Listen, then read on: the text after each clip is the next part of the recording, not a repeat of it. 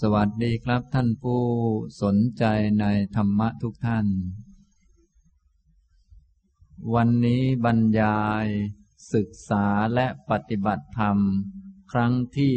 หนึ่งร้อยยี่สิบแปดนะครับสำหรับการบรรยายในช่วงนี้บรรยายอยู่ในหัวข้อที่ชื่อว่า เตรียมโสดาบัน ซึ่งได้บรรยายมา หลายครั้งแล้ว นะบรรยายมาก็ปีกว่าๆแล้วสำหรับหัวข้อนี้นะครับสำหรับหัวข้อเตรียมโสดาบันนั้น ผมก็ได้ตั้งประเด็นในการบรรยายไว้สามประเด็นด้วยกัน ประเด็นที่หนึ่งก็คือ พูดถึงลักษณะและคุณสมบัติของพระโสดาบัน ประเด็นนี้ก็ได้พูดจบไปแล้ว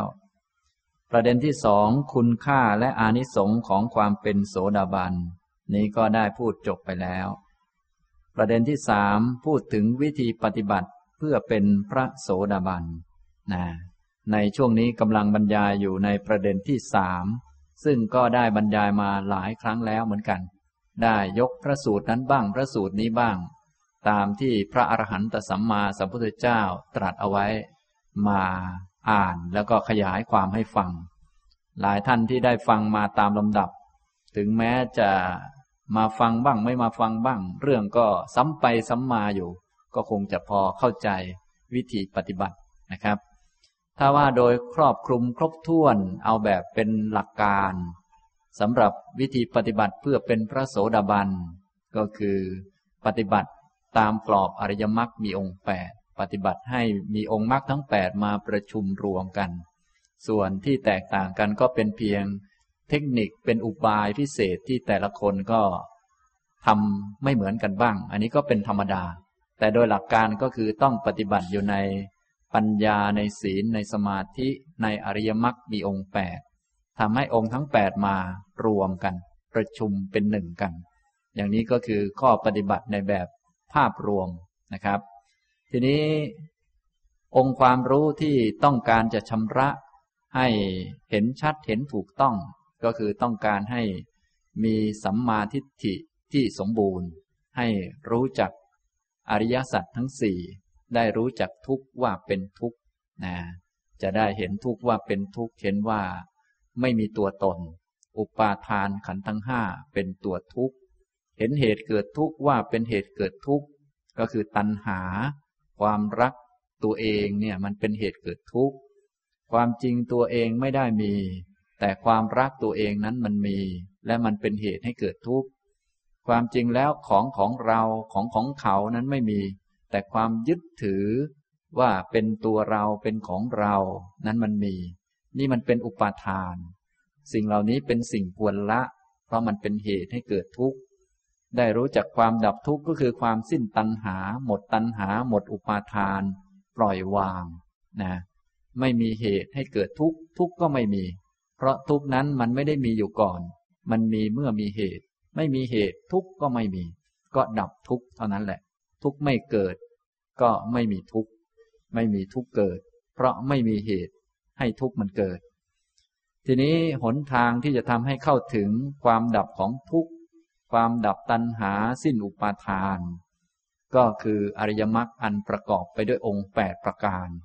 ผู้ที่เข้าสู่หนทางตรงนี้ก็คือ พระโสดาบัน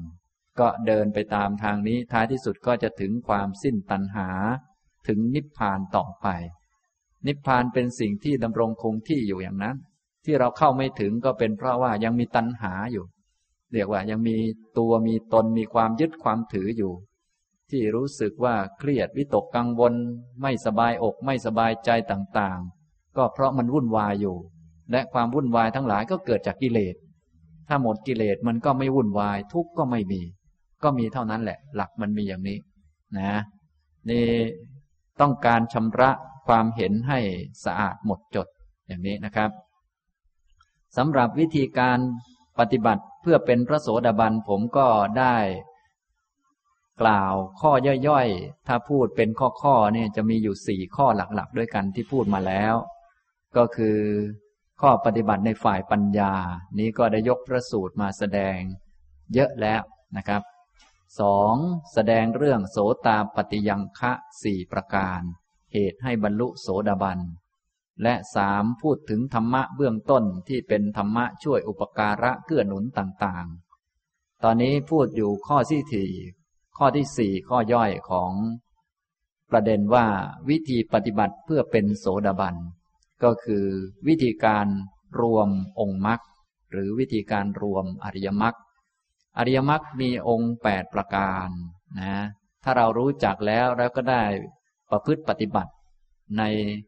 สัมมาทิฏฐิสัมมาสังกัปปะ เมื่อปฏิบัติแล้วจะเอามารวมกันได้อย่างไร อันนี้ก็ต้องรู้จักวิธีด้วยเหมือนกัน ในคราวที่แล้ว ก็ได้ยกพระสูตร ชื่อว่ามหาจัตตารีสกะสูตรมาอ่านให้ฟัง ท่านที่ได้มาฟังก็คงจะพอทราบวิธีการรวมองค์มรรควิธีการรวมองค์มรรคก็คือการทำให้จิตเป็นสมาธิมีความตั้งมั่นเป็นหนึ่ง โดยมีองค์ประกอบทั้งเจ็ดนั้นแวดล้อมแล้วก็พร้อมมูล ก็คือต้องมีสัมมาทิฏฐิ สัมมาสังกัปปะ สัมมาวาจา สัมมากัมมันตะ สัมมาอาชีวะ สัมมาวายมะ และสัมมาสติ อยู่พร้อมมูลหรือได้ทำมาพอสมควรแล้ว เมื่อทำมาพอสมควรแล้วก็มาทำจิตให้มีความเป็นหนึ่ง ก็คือมาทำสมาธินั่นเองนะ เมื่อมาทำจิตให้มีความเป็นหนึ่ง ก็รวมองค์มรรคที่ทำมาแล้วนั่นแหละ มารวมกันเข้าในจิตอันเดียวนี้ ถ้าพร้อมรวมกันลงก็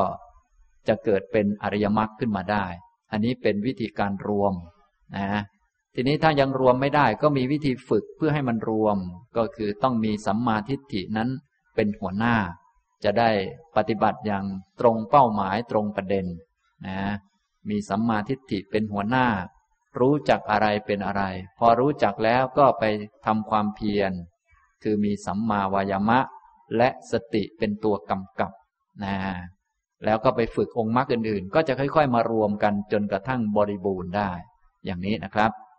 ในคราวที่แล้วผมก็ได้อ่านเกี่ยวกับสัมมาทิฏฐิ กับสัมมาสังกัปปะไปแล้วว่าเจริญอย่างไรนะ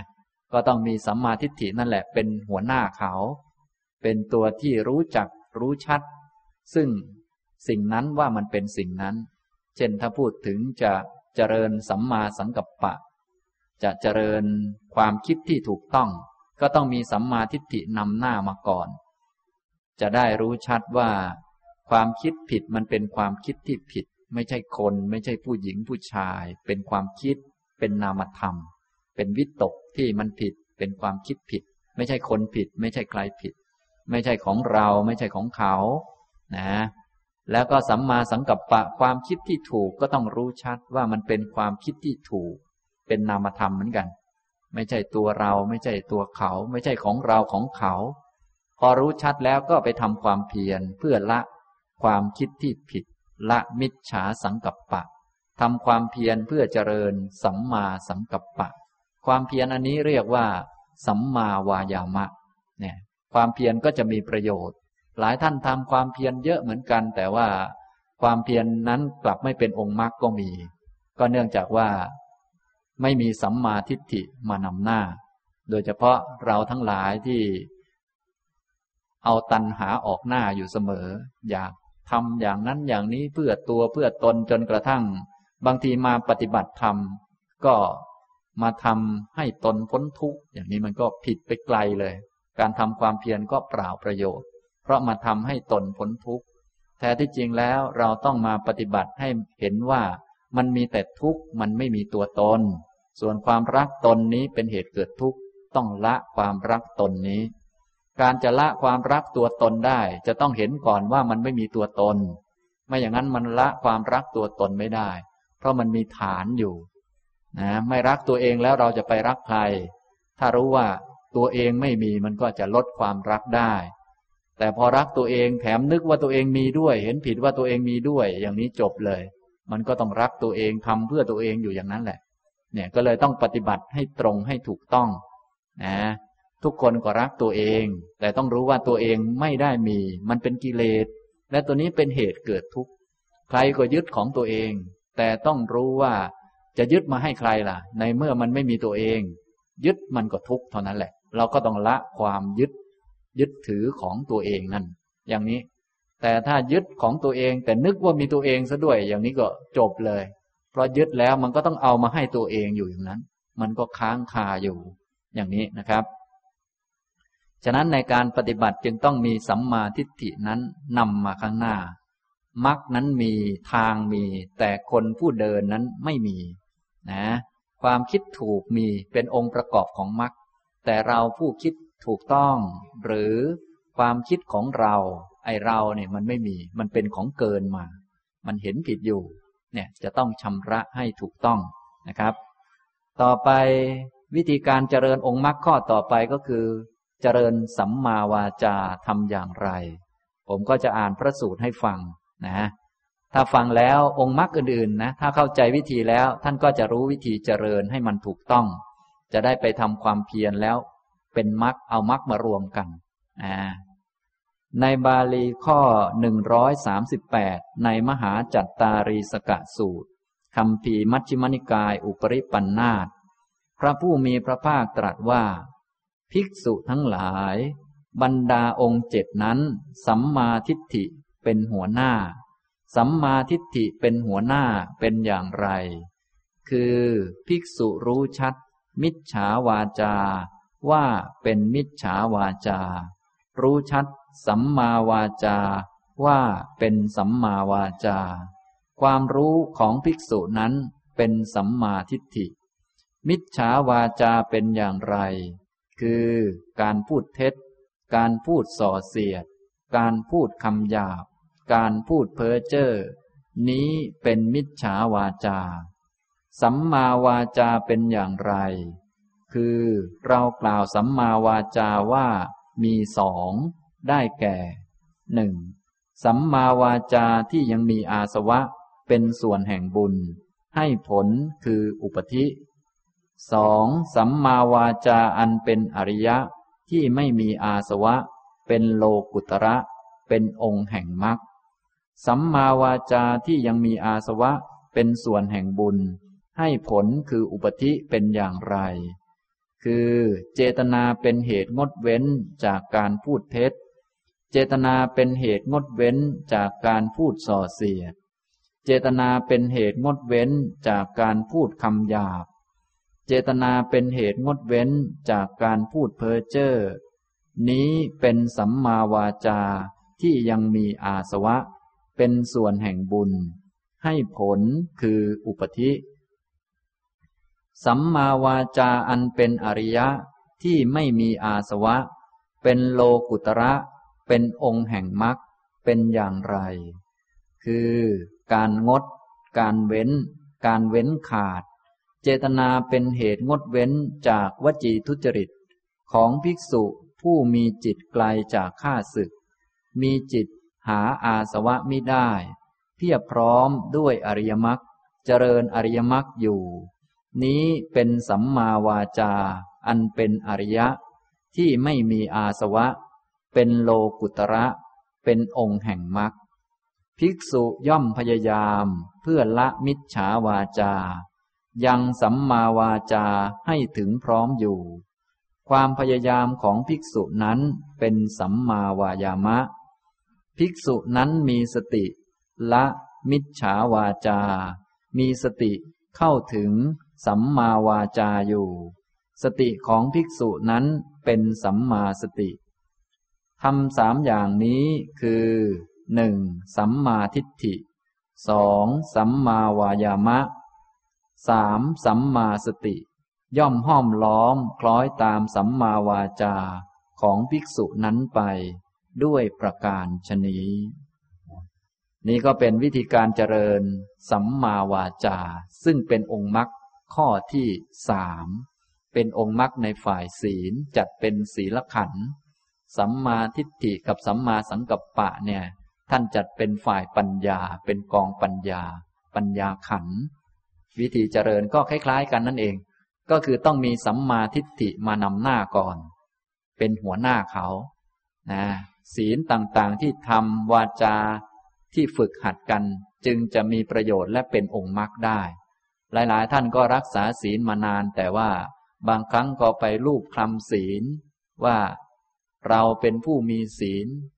เป็นศีลของเรา เรามีศีลแล้วเราก็สบายแล้ว จะไปสุคติโลกสวรรค์ เรามีศีลเราก็พร้อมเตรียมตัวตายเสมอแล้ว อย่างนี้มันก็มีผิดพลาดอยู่ มันผิดอยู่ตรงไหน มันผิดอยู่ตรงเราเป็นผู้มีศีล ทั้งทั้งที่เรามันไม่มี แล้วก็เป็นศีลของเรา เรารักษาศีลแล้วเราก็สบายใจ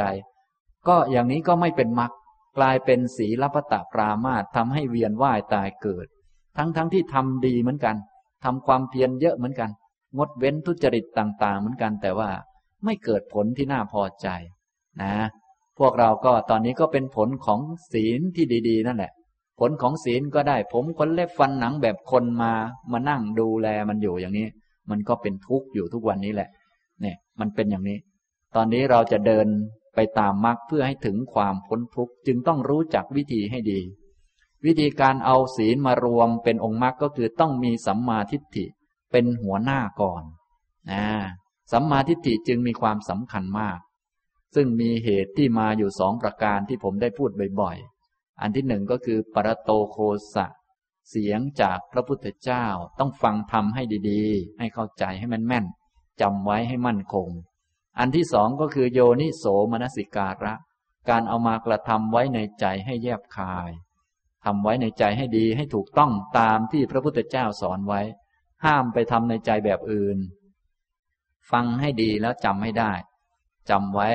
ถ้ายังจำไม่ได้เราก็ต้องจดไว้ไปท่องเอา ท่องแล้วจำไว้ต่อมาก็มาใส่ใจ ใส่ใจให้ถูกต้องตามเหตุผลที่พระองค์แสดงไว้ พระองค์แสดงว่าไม่เที่ยงก็ต้องไม่เที่ยงต้องเห็นอย่างนั้น จึงจะเรียกว่าเห็นถูกต้องเป็นสัมมาทิฏฐิ พระองค์ตรัสว่าไม่มีตัวตนก็ต้องไม่มีตัวตน จึงจะถูกต้องเป็นสัมมาทิฏฐิขึ้นมาแน่อย่างนี้ ก็เอาสัมมาทิฏฐิตัวนี้มานำหน้าเป็นหัวหน้าในองค์มรรคมาเดินทางต่อไป เหมือนกับเราจะเดินทาง แน่นอนต้องมีไฟฉาย หรือต้องมีป้ายบอก ถ้าไม่มีป้ายบอกว่าทางไปทางไหนเราก็มั่วเลย เดินเหมือนกัน แต่เดินเข้ารกเข้าพงเดินไม่ถูกทาง อย่างเราจะมาเบ้นทองหล่ออย่างนี้เราก็ต้องมาให้ถูกทาง มาถูกทางเนี่ยจะถึงเมื่อไหร่ก็ไม่เป็นไรเพราะยังไงก็ถูกทาง แต่ถ้าผิดทางแล้วก็จบเลย ไปยังไงไปเท่าไหร่ก็ไม่ถึงทักที เพราะว่ามันไปมั่วอยู่ ก็ตัวป้ายบอกทางตัวเข็มชี้เข็มทิศ ตัวกรอบของทางว่าอยู่ในตรงนี้นะ อันนี้แหละคือสัมมาทิฏฐินั่นเองนะอย่างนี้ทำนองนี้นะครับ อันนี้เหมือนที่ผมได้แสดงอุปมาเรื่องเกี่ยวกับเรื่อง บุคคลจะยิงปืนหรือยิงธนูเป็นต้น เราก็ต้อง กำหนดเป้าหมายก่อนนะเป้าหมายที่จะต้องยิงก็คือ ตรงจุดเล็กๆ อันหนึ่งเท่านั้นเอง ส่วนวงกลมๆนั้นเป็นแค่ ตัวบอกว่าจะต้องยิงให้อยู่แถวๆนี้ แล้วก็หัดยิงให้เข้าเป้า อย่างนี้ ไม่ใช่ยิงไปทั่วเลย ถ้ายิงไม่เข้าเป้า ยิงยังไงมันก็ไม่เข้าอยู่แล้ว ยิงไปเถอะมันไม่เข้าอยู่แล้ว แต่ถ้าจะยิงให้ตรงจุดตรงเป้า แม้อันนี้ต้องมาฝึกกันนาน เหมือนอริยมรรคเนี่ยเหมือนกันเลย ถ้าจะรักษาศีลแล้วเวียนว่ายตายเกิดรักษายังไงก็ได้เกิดแน่นอนเลย แต่ถ้าจะรักษาให้มันเข้าเป้าให้มันเป็นมรรคเนี่ยแม้อันนี้ยากทำทานเนี่ย ถ้าทำแล้วเพื่อจะได้นั่นได้นี่ได้เวียนว่ายตายเกิดทำยังไงก็ได้เกิดพูดง่ายๆแต่ถ้าจะทำให้เป็นบารมีให้ไม่เกิดเนี่ยโอ้อันนี้ทำยากจะต้องมาศึกษาให้ดี จะต้องเห็นโทษของโลกก่อน เห็นว่ามันเป็นทุกข์นะ เห็นว่าชีวิตนี้มันเป็นทุกข์มันไม่ใช่คนไม่ใช่ผู้หญิงผู้ชายนะ มันทุกข์มันยากมันลำบาก อยากจะพ้นนั่นแหละ มันจึงจะถูกต้องอย่างนี้นะครับ อันนี้แม้กระทั่งมาเรียนธรรมะนี่ก็เหมือนกัน นะ มาเรียนธรรมะ ถ้าจะเรียนเอาบุญและเวียนว่ายตายเกิดเรียนไปยังไงก็ได้เกิด ส่วนถ้าจะเรียนให้พ้นทุกข์นี่เรียนยากอยู่ นะ หลายท่านมาเรียนกิเลสเยอะกว่าเดิมก็มีนะ สมัยก่อนไม่รู้ธรรมะนี่ ว่าใครก็ไม่เป็น เพราะถือว่าเราโง่เหมือนกับเขา โง่พอๆกับเขา พอมาเรียนธรรมะชักจะเก่งขึ้น ก็ไปว่าคนนั้นคนนี้แหมแกไม่ได้เรื่อง ไอ้หมอนั้นผิด หมอนี่ผิดแหมรู้สึกว่าเก่งขึ้น อันนี้ผิดไปไกลมากก็คือเรียนธรรมะแล้วโง่ลงนั่นเอง กิเลสเยอะขึ้น แต่เดิมไม่เคยว่าใคร อันนี้มันถูกต้องแล้วที่ไม่ไปว่าเขา เราไม่รู้เราก็ยังรู้ว่าเราไม่รู้ แต่พอเรียนธรรมะไป ไม่รู้เหมือนเดิมแหละ แต่นึกว่ารู้อย่างนี้มันก็ผิดไปกับเดิมสิอย่างเงี้ยเห็นไหมแม้แต่เรียนธรรมะเนี่ย ถ้าเรียนสเปะสปะเรียนทิ้งทิ้งขว้างขว้างไปเนี่ย ไม่เข้ามรรคเนี่ยแหมมันก็เรียนยังไงมันก็เวียนว่าย แต่ถ้าจะเรียนให้เข้ามรรคอันนี้ยากนะแม้ศีลแม้สมาธิก็เหมือนกันนะครับ ในด้านการเจริญสัมมาวาจา ก็ต้องมีสัมมาทิฏฐิเป็นหัวหน้า พระพุทธองค์ตรัสว่า ภิกษุทั้งหลายบรรดาองค์เจ็ดนั้น สัมมาทิฏฐิเป็นหัวหน้า สัมมาทิฏฐินั้นมาก่อนถึงก่อน แล้วก็ทำกิจก่อนคนอื่นเขา จึงจะนำคนอื่นๆ ให้เดินไปตามมรรคได้ สัมมาทิฏฐิเป็นหัวหน้าอย่างไร คือภิกษุรู้ชัด มิจฉาวาจา ว่าเป็นมิจฉาวาจา รู้ชัดรู้จัก คำพูดที่ผิด ว่าเป็นคำพูดที่ผิดคำพูดที่ผิดเนี่ยมันเป็นนามธรรมที่เกิดขึ้นในจิตใจของเรา ถ้ามองมองดูจะสังเกตว่า มันมีเสียงอยู่ในหัวสมองเรานั่นแหละเสียงนั้นพูดอย่างนั้นอย่างนี้คำพูดที่ผิดนั้นไม่ใช่เราพูด ไม่ใช่เขาพูด ไม่ใช่คำพูดของเรา ไม่ใช่สมบัติของเรา แต่เป็นคำพูดที่มันผิดอยู่ เป็นคำพูดผิดและคำพูดผิดนี้ มันนำความทุกข์มาให้ ถ้าล่วงละเมิดออกมาทางด้านวาจายิ่งหนักใหญ่เลย ดีไม่ดีก็ตกอบายได้ อย่างนี้ทำนองนี้นะครับ นี้จึงต้องรู้ชัด มิจฉาวาจาว่าเป็นมิจฉาวาจา เป็นสิ่งไม่เที่ยง เป็นทุกข์ ไม่ใช่ตัวตน เป็นสิ่งที่เกิดตามเหตุตามปัจจัย ทีนี้พวกเรารู้สึกว่า มิจฉาวาจามันจะขึ้นมาบ่อยมาไวเหลือเกิน ใครมาขวางทางก็ด่าไว้ก่อนแน่อย่างนี้ ดีที่ไม่ออกมาทางปากนะ บางคนก็ออกมาเรียบร้อย แต่ว่าไม่ได้ด่าเขาดอกด่า นั่งด่าเขาให้ตัวเองฟัง คือด่าอยู่บนรถยนต์ไง ตัวเองขับรถ แล้วก็ด่าคนนั้นบ้างคนนี้บ้างไปเรื่อยนะมันขึ้นมาเรื่อยเลย บางคนไม่ขึ้นอย่างเดียวนะ ออกมาทางวาจาล่วงละเมิดด้วย เขาไม่โดนด่าหรอกแต่เราด่าให้ตัวเองฟังอยู่นั่นแหละวนไปวนมา นี่มันเป็นมิจฉาวาจา คือทำใจให้เกิดความทุกข์ก่อน แล้วก็ยังสร้างทุกข์อื่น ๆมาอีก ถ้าล่วงละเมิดก็มีโอกาสตกอบายได้อีกเนี่ยอย่างนี้แค่นั่งด่าคนอื่นในรถยนต์เนี่ยก็เป็นกรรมแล้วไม่ดีแล้ว แม้แต่ในความคิดนี้ก็อันตรายมาก พระพุทธเจ้าของเราก็ได้แสดงเรื่อง มโนกรรมนี้มันแรงกว่าเรื่องอื่นๆ ฉะนั้นพวกเราจึงต้อง มีสัมมาทิฏฐิไปตรวจสอบชำระทางใจของตนเองให้ดี ไม่อย่างนั้นแล้วก็จะอันตรายมากนะ หลบด่าเขาก็ไม่ใช่จะหลบกรรมพ้นนะ นั่งด่าเขาอยู่คนเดียวในรถยนต์เนี่ย เอเขาไม่รู้คงไม่เป็นไรมั้งอ่าก็หลบเขาได้แต่หลบกรรมไม่พ้น เพราะเจตนามันเกิดแล้ว ความคิดไม่ดีมันเกิดขึ้นมาแล้วหนีไม่พ้นเลยกรรมก็เขาไม่รู้เรื่องแต่เราเนี่ยได้รับผลไปเต็มๆแหละเนี่ย อย่างนี้มันเป็นอย่างนี้นะครับ นี้จึงต้องรู้ชัด ตัวสัมมาทิฏฐินี่จะเป็นตัวส่องเข้าไป ตัวรู้ พอรู้ความคิดความนึกหรือคำพูดไม่ดีเหล่านั้น มันก็จะค่อยๆ ลดลงหรือมีความละอายมากขึ้นมากขึ้นนะ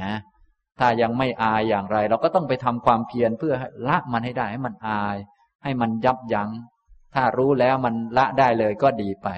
ซึ่งโดยส่วนใหญ่ก็คงจะไม่เป็นอย่างนั้น ขนาดรู้แล้วว่าไม่ดียังทำอยู่บางคนเนี่ยนะไม่ใช่บางคนนะหลายคนเลยแหละ รู้ว่ามันไม่ดีแต่ทำแน่ อย่างนี้รู้ว่าบ่นคนอื่นไม่ดีหรอกแต่บ่นอยู่นั่นแหละดิฉันก็รู้ว่ามันไม่ดีแต่อดไม่ได้ ก็วนอยู่เท่านี้เอาเรื่องอดได้อดไม่ได้ เอาเรื่องทำได้ทำไม่ได้มาพูดอยู่อย่างนี้ เมื่อไหร่กิเลสมันจะหมดทำแต่ตามใจชอบอยู่อย่างนั้น ฉะนั้นต้องมีสัมมาทิฏฐิเป็นหัวหน้ารู้ชัดนะรู้ชัดว่าคำพูดไม่ดี มันเป็นคำพูดไม่ดี ไม่ใช่คำพูดของเรา ฉะนั้น เราไม่จ้องเป็นต้องไปรับผิดชอบอะไร แต่ถ้ามีตัวเราแล้วคำพูดไม่ดีนี่มันละไม่ได้นะ เพราะว่าถือว่าเป็นของเรา ฉันก็เป็นของฉันอย่างนี้ กลายเป็นเอกลักษณ์ของตัวเองไปเลย ฉันก็เป็นคนพูดอย่างนี้มาแต่ไหนแต่ไรแล้วนี่ อย่างนี้ก็ ไม่รู้จะทำยังไงมันแก้ไม่ได้แล้ว เพราะถือว่าคำพูดไม่ดีเป็นของตน ตนเป็นคนพูดไม่ดี แต่ถ้าคำพูดไม่ดีมันเป็นคำพูดไม่ดีอย่างนี้ พอละได้ เพราะยังไงมันก็ไม่ใช่ของเราอยู่แล้วคำพูดไม่ดีมันก็ไม่ใช่ของเราคำพูดดีมันก็ไม่ใช่ของเรา แต่คำพูดไม่ดีนี่มันเหม็นมันไม่สะอาด จะเอามาทำไมล่ะ มันไม่ใช่ของเราอยู่แล้วนี่ ส่วนคำพูดที่ดีมันมีประโยชน์ เป็นองค์ประกอบของมรรคเอามาเป็นองค์ประกอบ เอามาเป็นเรือเป็นแพพาข้ามไป ให้ถึงฝั่งคือพระนิพพานได้ ไม่มีใครเข้าถึงความสงบเพราะพูดโกหก ไม่มีใครเข้าถึงความสงบ เพราะว่าพูดให้คนแตกกัน หรือพูดคำหยาบคายเพ้อเจ้อไม่มีหรอก แต่ถ้าคนพูดแต่คำสัจจะความจริง พูดแต่คำที่ส่งเสริมความสามัคคีกัน พูดแต่คำที่ไพเราะอ่อนหวาน พูดแต่คำที่มีเหตุผล อย่างนี้สงบได้แน่นอน นี่พวกเราลองพิจารณาดู ถ้าเป็นคนมีปัญญา ก็จะเข้าใจได้ ความเข้าใจความรู้นี่แหละ เรียกว่า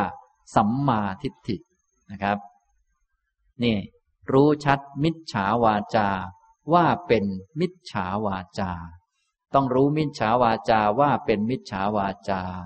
ไม่ใช่ตัวเรา ไม่ใช่ของเรา ไม่ใช่ตัวเขา ไม่ใช่ของเขา ทั้งข้างในทั้งข้างนอก คนอื่นพูดไม่ดีก็ไม่ใช่คนอื่น เป็นคำพูดนั้นมันไม่ดี เพราะมีคนไหม มันไม่มีคน เนี่ยจะต้องไปใส่ใจให้ดีๆ ให้ชัดเจน จะได้ฝึกทำความเพียรต่อไปได้ รู้ชัดสัมมาวาจาว่าเป็นสัมมาวาจา ความรู้ของภิกษุนั้นเป็นสัมมาทิฏฐิ ต้องรู้คำพูดที่ถูกว่าเป็นคำพูดที่ถูกนะไม่ใช่เราพูดถูก ไม่ใช่การพูดถูกของเรา แต่เป็นคำพูดนั้นมันถูก เพราะมันถูกมันไม่ผิดนั่นแหละ ถ้าพูดถูกแล้วจะสงบได้ โดยทั่วไปถ้าเป็นตัวเราแล้วเราอยากสงบ เราก็ต้องสงบเลย แต่นี่มันไม่เป็นตัวเรา ถ้ายังพูดผิดอยู่มันก็ไม่สงบ ถ้าอยากสงบมันก็ต้องพูดให้ถูกต้อง อันนี้เป็นมรรคเป็นปฏิปทาเป็นข้อปฏิบัติอันหนึ่ง ที่จะทำให้เข้าถึงความสงบนี่อย่างนี้ แต่พวกเราโดยทั่วไปมีแต่เรื่องตัวเรา อยากจะสงบ อยากจะถึงแต่นิพพาน แต่ว่าคำพูดไม่ดีเลยแน่แต่พอจะไปทำดี ก็ทำดีให้ตัวเราอีกแหละ ก็ยังผิดไปอีก เลยผิดซ้ำซ้อนมากเหลือเกินนะนี่มันวุ่นวาย ฉะนั้นจึงต้องมีสัมมาทิฏฐิก่อน เราทุกคนอยากสงบ แต่ทำไมยังฟุ้งซ่านอยู่ เราไม่อยากทุกข์แต่ทำไมยังทุกข์อยู่ อ๋อ เป็นเพราะคำพูดมันผิดคำพูดมันผิด ไม่ใช่เป็นเพราะเรา ไม่ใช่เป็นเพราะเขา เป็นเพราะคำพูดมันผิด แล้วทำไงจึงจะเข้าถึงความสงบได้คำพูดถูกนี้เป็นองค์ประกอบอันหนึ่งทีเดียว นะ และไม่ใช่ใครไม่ใช่ของใคร เป็นองค์ประกอบเป็นของใช้อันหนึ่ง เป็นแพร เราก็จะได้ไปทำความเพียรต่อไป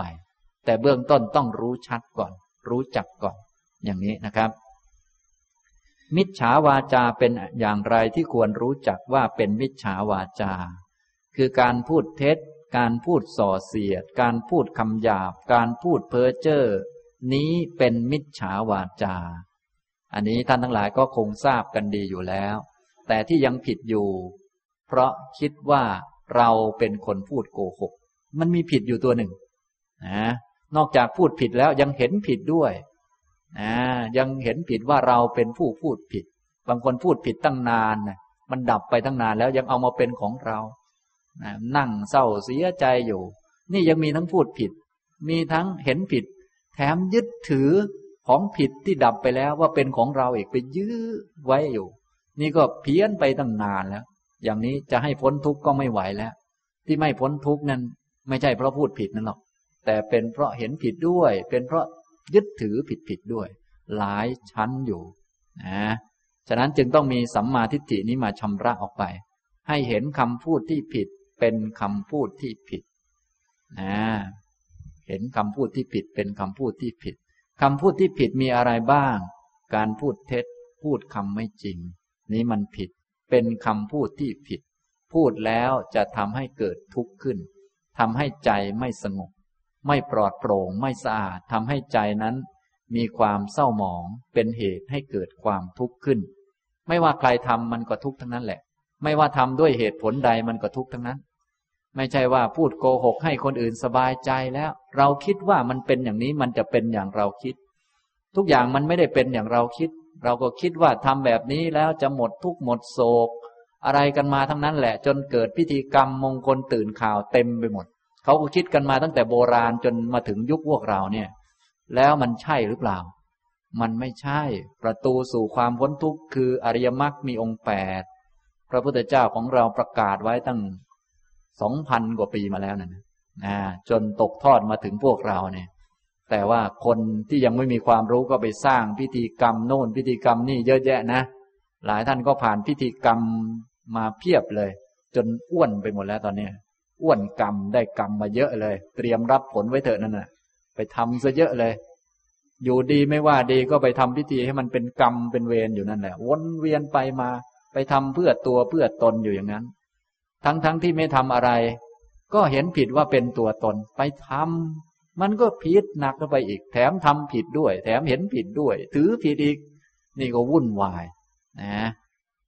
เริ่มตั้งแต่เห็นผิดว่ามีตัวเรา เออทำแบบนี้แล้วจะทำให้เกิดความสุข ทั้งทั้งที่วิธีมันก็ผิดนั่นก็ผิดไปหลายชั้น พอทำไปแล้ว โอ้ เราได้ผ่านพิธีกรรมแล้ว คงจะมีความสุขแหละต่อไปนี้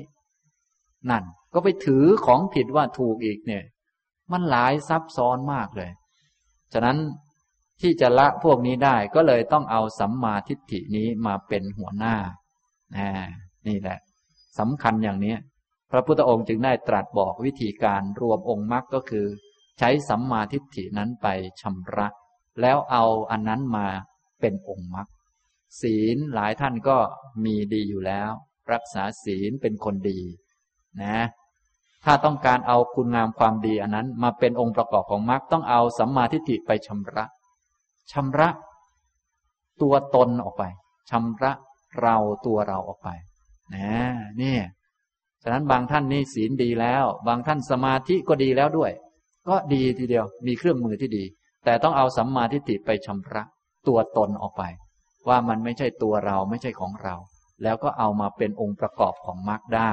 อย่างนี้ทำนองนี้ แต่ถ้าทำไม่เป็นเนี่ยแม่บางท่านแม้จะมีความเพียรดี สติดี สมาธิดี แต่ไม่เข้าองค์มรรคกับเขาสักที เพราะว่าพากันไปยึดไปถืออยู่ ว่าเป็นเราเป็นของเราอยู่อย่างนั้น อย่างนี้ทำนองนี้นะครับ มิจฉาวาจาก็คือวจีทุจริตทั้งสี่การพูดเท็จ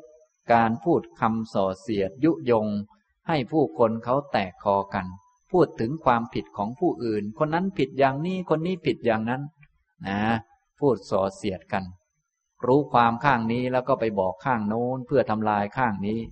รู้ความข้างโน้นแล้วก็ไปบอกข้างนี้ เพื่อทำลายข้างโน้น พูดให้คนเขาเข้าใจผิดกัน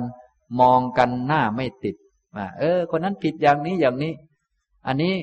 ไม่ได้ประโยชน์อะไรหรอก มันไม่พอที่จะสงบ จะได้แต่พวกเท่านั้นแหละ เหมือนเวลาเราพูดนินทาคนนั้นคนนี้เราจะได้อะไร ได้พวก ได้พวกแล้วไม่สงบจะเอาไหม ได้พวกแล้วไม่พ้นทุกข์จะเอาไหม พวกเราเอาแต่พวก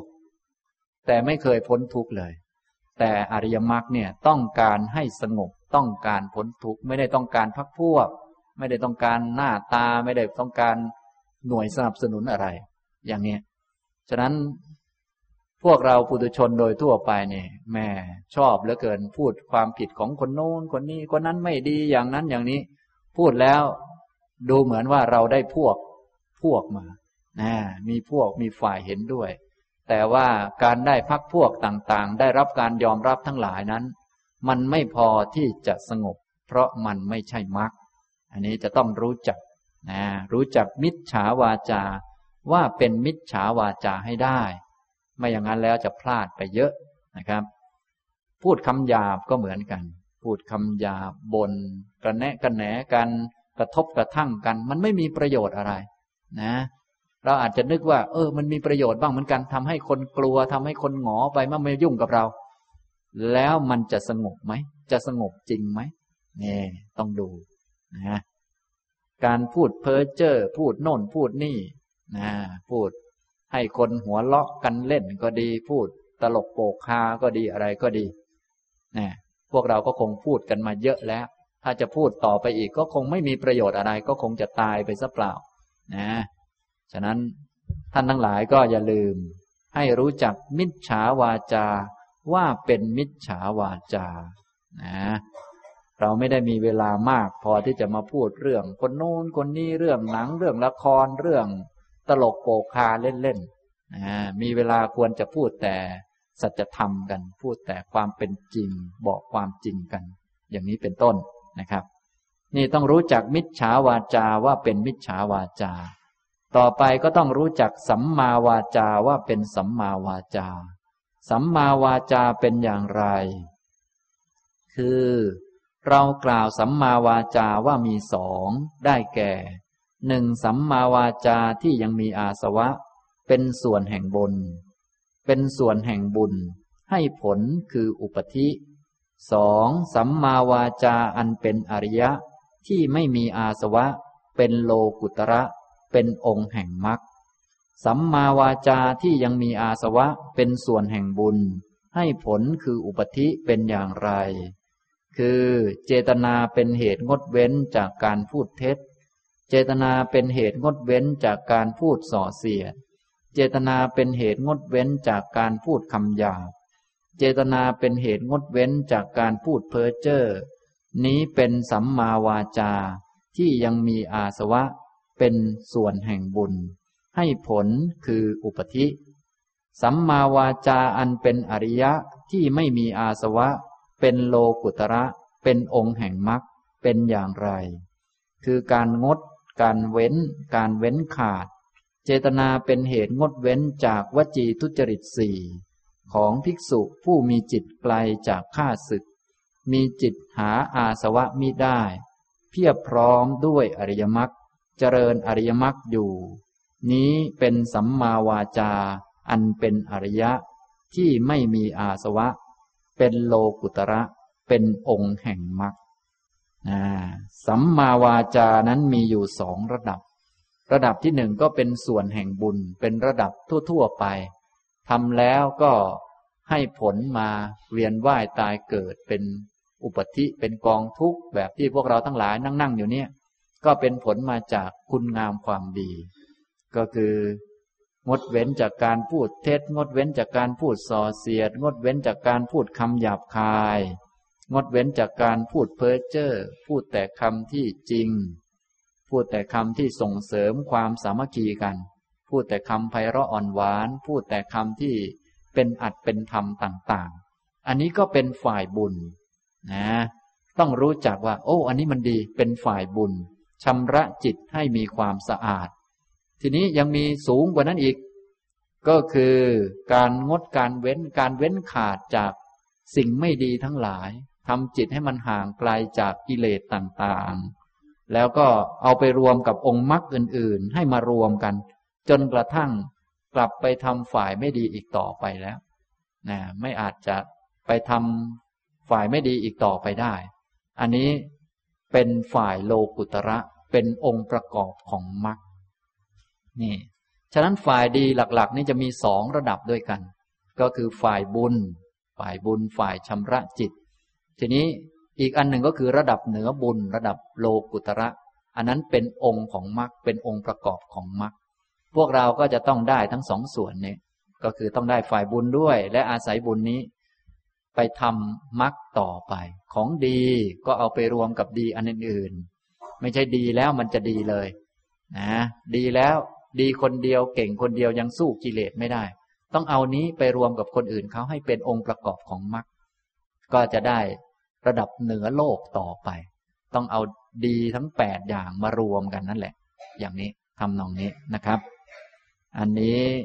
ถ้าเป็นฝ่ายถูกต้องนี่จะมีสองระดับ เป็นฝ่ายบุญกับฝ่ายโลกุตระที่เป็นองค์แห่งมรรคฉะนั้นโดยสาระของการปฏิบัติพระพุทธเจ้าของเราก็ได้แสดงเอาไว้แล้ว ในโอวาทปาติโมกเราก็ได้ยินบ่อยๆ ก็คือการไม่ทำบาปทั้งปวง อันนี้บาปจะต้องไม่ทำส่วนบุญนี่มันมีสองระดับด้วยกัน ของดีมีสองระดับนะ ก็คือฝ่ายกุศลฝ่ายบุญเนี่ยต้องทำให้ถึงพร้อม และต่อมาต้องสูงไปกว่านั้นอีก ก็คือต้องเอาฝ่ายมรรคมา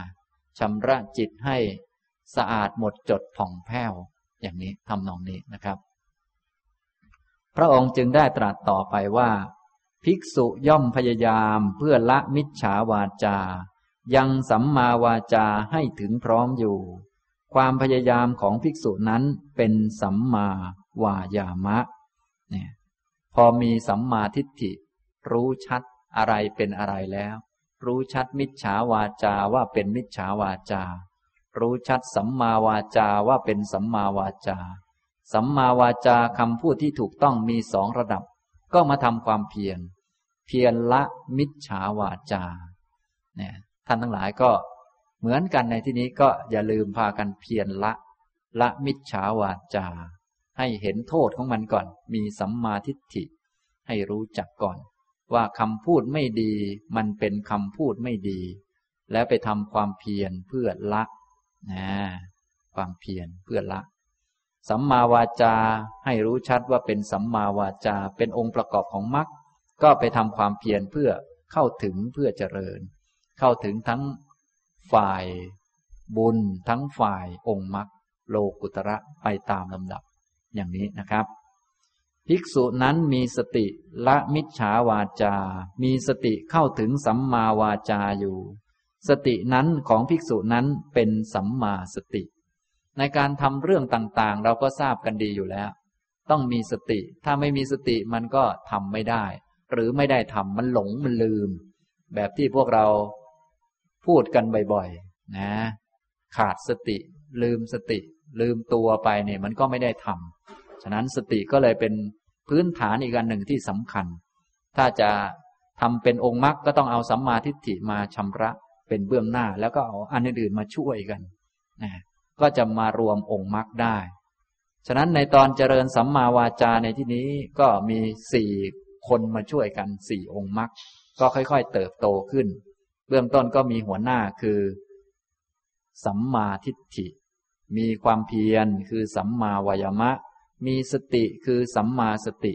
และตัวที่กำลังทำอยู่คือสัมมาวาจา นี้ก็ได้สี่อันมารวมกันแล้ว อันอื่นๆก็ค่อยๆ งอกงามขึ้นมา ก็ รวมกัน ต่อไปก็ครบแปดได้อย่างนี้นะครับ นี้เป็นวิธีการรวมอริยมรรคนั่นเอง ฉะนั้นตัวรวมอริยมรรคเนี่ยช่วงการจะเอามารวมกัน ท่านทั้งหลายที่มีคุณงามความดีทำไว้หลายประการเนี่ยจะต้องมีสัมมาทิฏฐิเป็นหัวหน้าให้ได้ แล้วก็ต้องไปชำระความผิดผิดออกไป อันผิดผิดก็คือมีเราแทรกเข้ามานะต้องเห็นสิ่งนั้นเป็นสิ่งนั้นจริง ๆ เห็น มิจฉาวาจาว่าเป็นมิจฉาวาจา อย่าเห็นเป็นคน อย่าเห็นเป็นสัตว์ เป็นเราเป็นของเรา ให้เห็นเป็นมัน มันไม่ดีก็ว่ามันไม่ดี เห็นเป็นธรรมะนั่นเอง แต่เป็นธรรมะไม่ดีเป็นของควรละ เห็นสัมมาวาจาเป็นสัมมาวาจา และต้องเห็นว่าสัมมาวาจานี้เป็นองค์ประกอบของมรรคนะ ที่พูดดีนี้ไม่ใช่เพื่อประโยชน์แก่ครอบครัว พูดดีไม่ใช่เพื่อให้ใครรักเรา พูดดีไม่ใช่เพื่ออันนั้นอันนี้ทั้งนั้น แต่การพูดที่ดีเนี่ยเป็นสัมมาวาจา เป็นองค์ประกอบของมรรคเป็นองค์ประกอบอันหนึ่ง ตอนนี้เรากำลังประกอบเรือทำมรรคอยู่ ก็มีสัมมาวาจานี้เป็นองค์ประกอบอันหนึ่ง ฉะนั้นเธอต้องรู้อย่างนี้ให้ได้ ถ้าไม่รู้อย่างนี้แล้วมรรคก็จะไม่มารวมกัน เหมือนที่ผมยกตัวอย่าง พวกเราหลายท่านในที่นี้ก็เป็นคนมีศีลดีรักษาศีล แต่ก็ยัง ไม่สงบยังทุกข์อยู่ ยังไม่พ้นทุกข์สักทีที่เป็นอย่างนั้นก็เพราะศีลที่รักษามานั้น มันไม่ได้เป็นมรรคทำไมไม่เป็น ก็เพราะไม่มีสัมมาทิฏฐิมาเป็นหัวหน้า พอไม่มีสัมมาทิฏฐิมาเป็นหัวหน้าก็พากันไปจับไปยึดไปถือ รูปคลำศีลนั้น ว่าเป็นตัวเราเป็นของเรา รักษาศีลแบบรูปๆคลำๆทำตามเขาไป นะ อะไรอื่นๆ พิธีกรรมอะไรต่อไม่อะไรก็เลยทำตามเขาไป ไม่ตรงวัตถุประสงค์อย่างแท้จริงนะอย่างนี้นะครับ ก็สรุปว่าธรรมะสามอย่างนี้คือหนึ่งสัมมาทิฏฐิสองสัมมาวายามะสามสัมมาสติ ย่อมห้อมล้อม คล้อยตามสัมมาวาจา ของภิกษุนั้นไป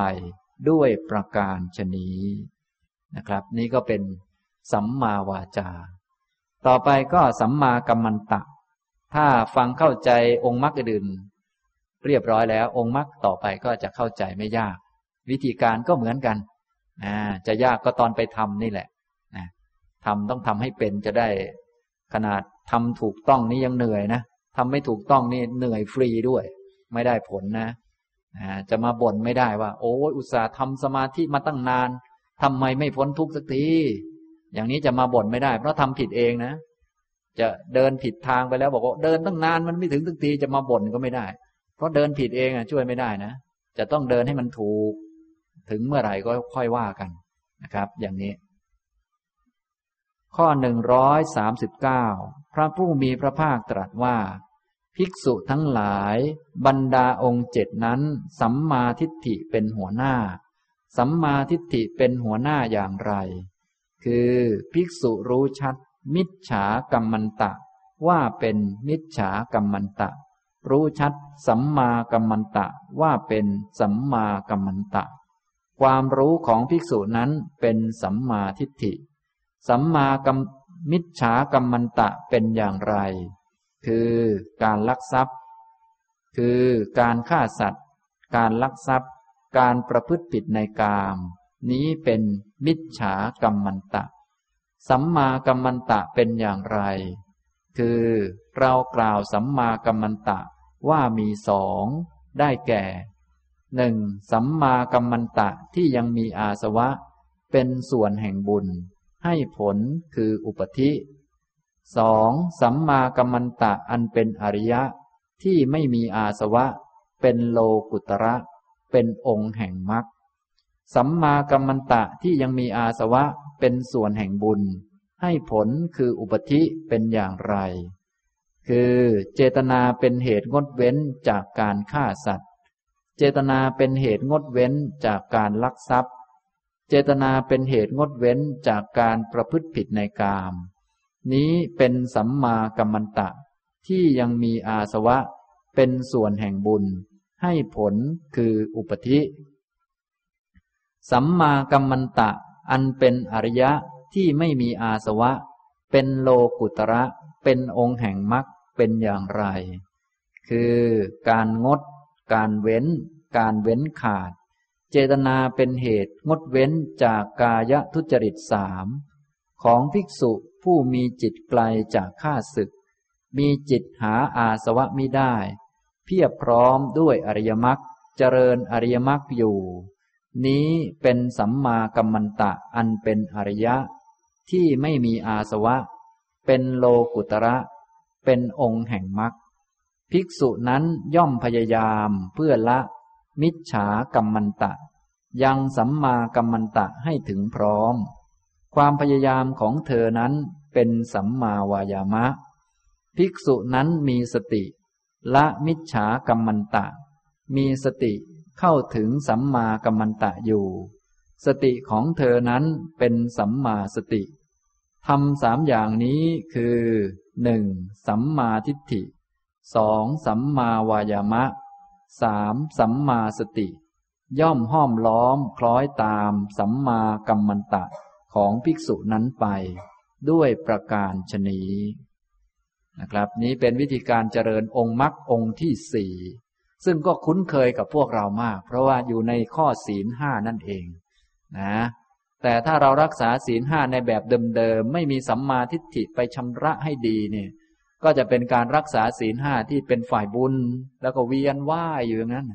นะได้รับผลเป็นโภคะต่างๆ แบบที่พวกเราได้มานะได้มาเป็นคน มีศีลรองรับความเป็นคนไว้ ไปหาทรัพย์สินเงินทองมาทรัพย์สินก็ยังพอรักษาเอาไว้ได้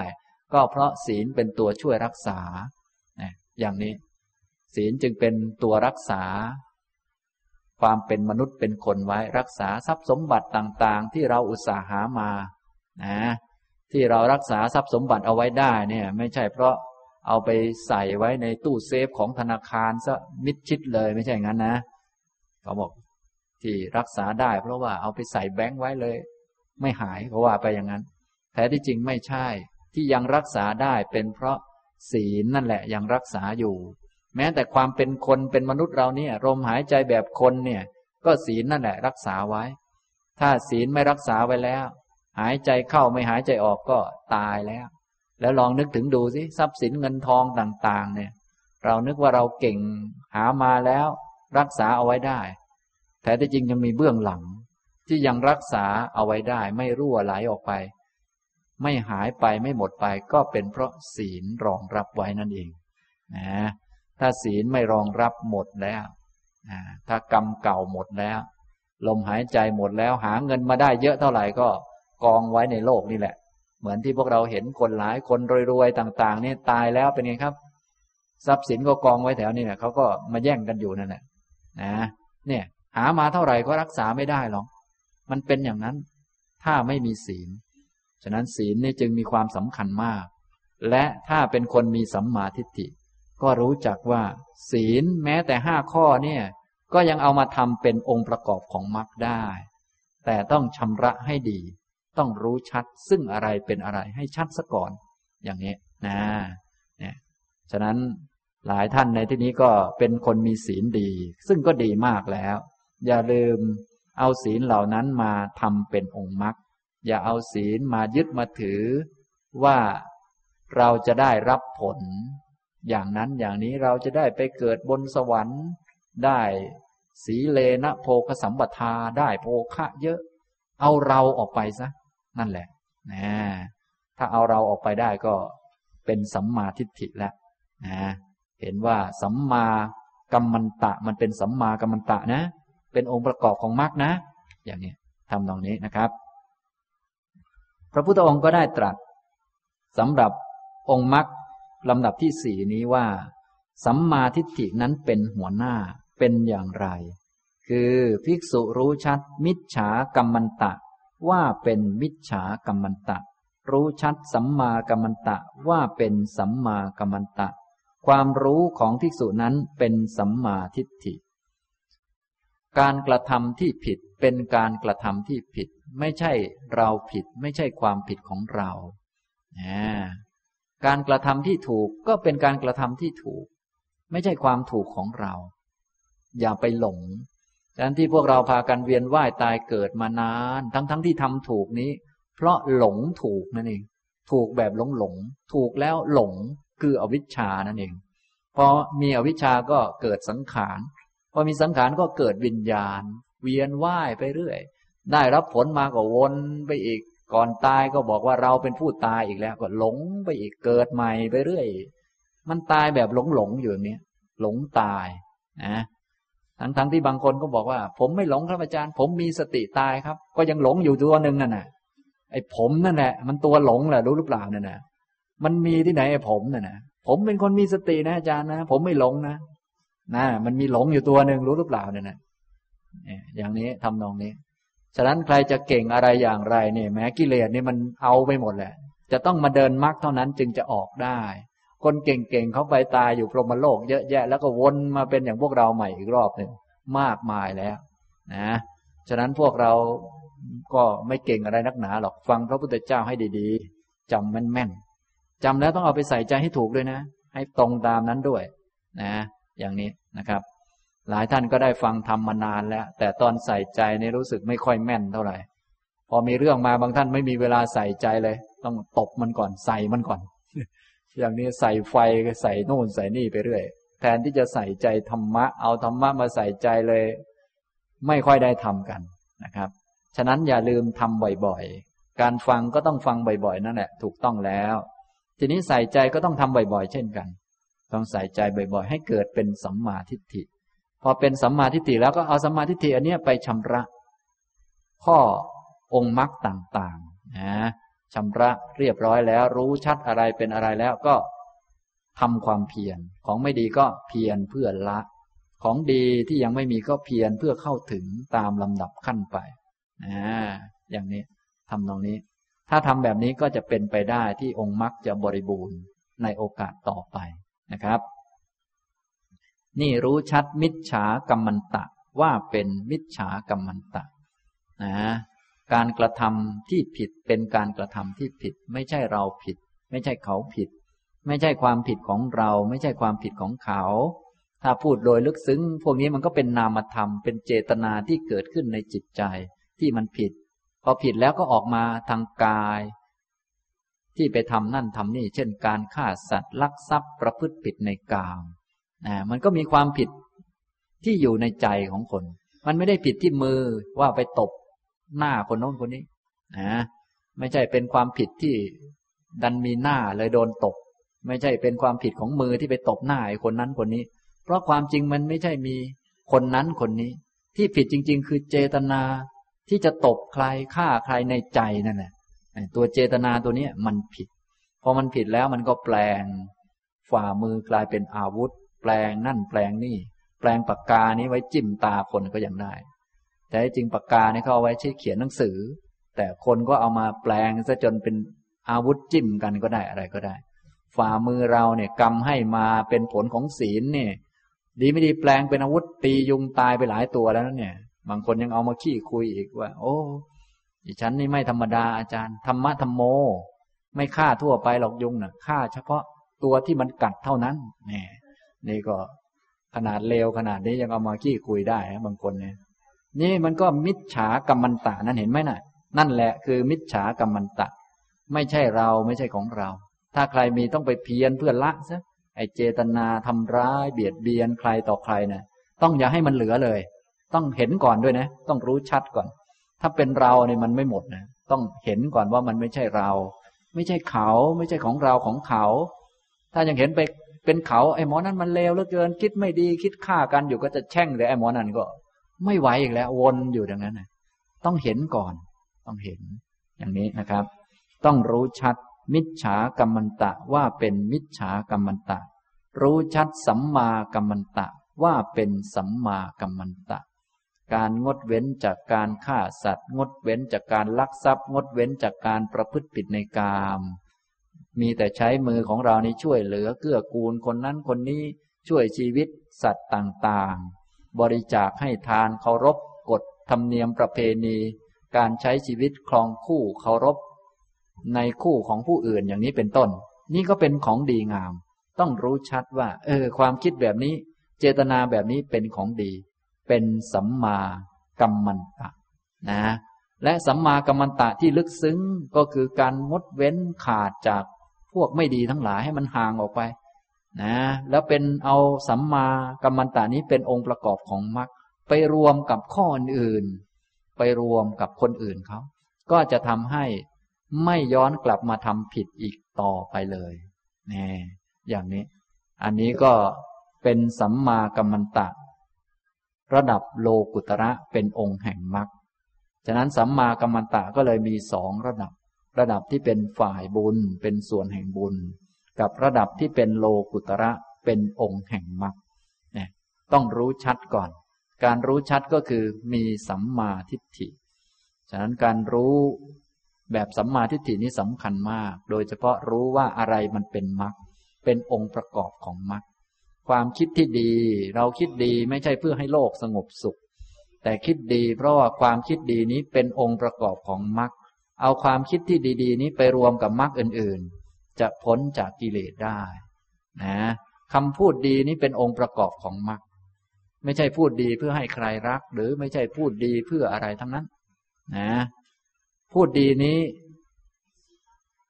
เป็นองค์ประกอบของมรรคเอาไปรวมกับคนอื่นแล้วจะพ้นจากกิเลสได้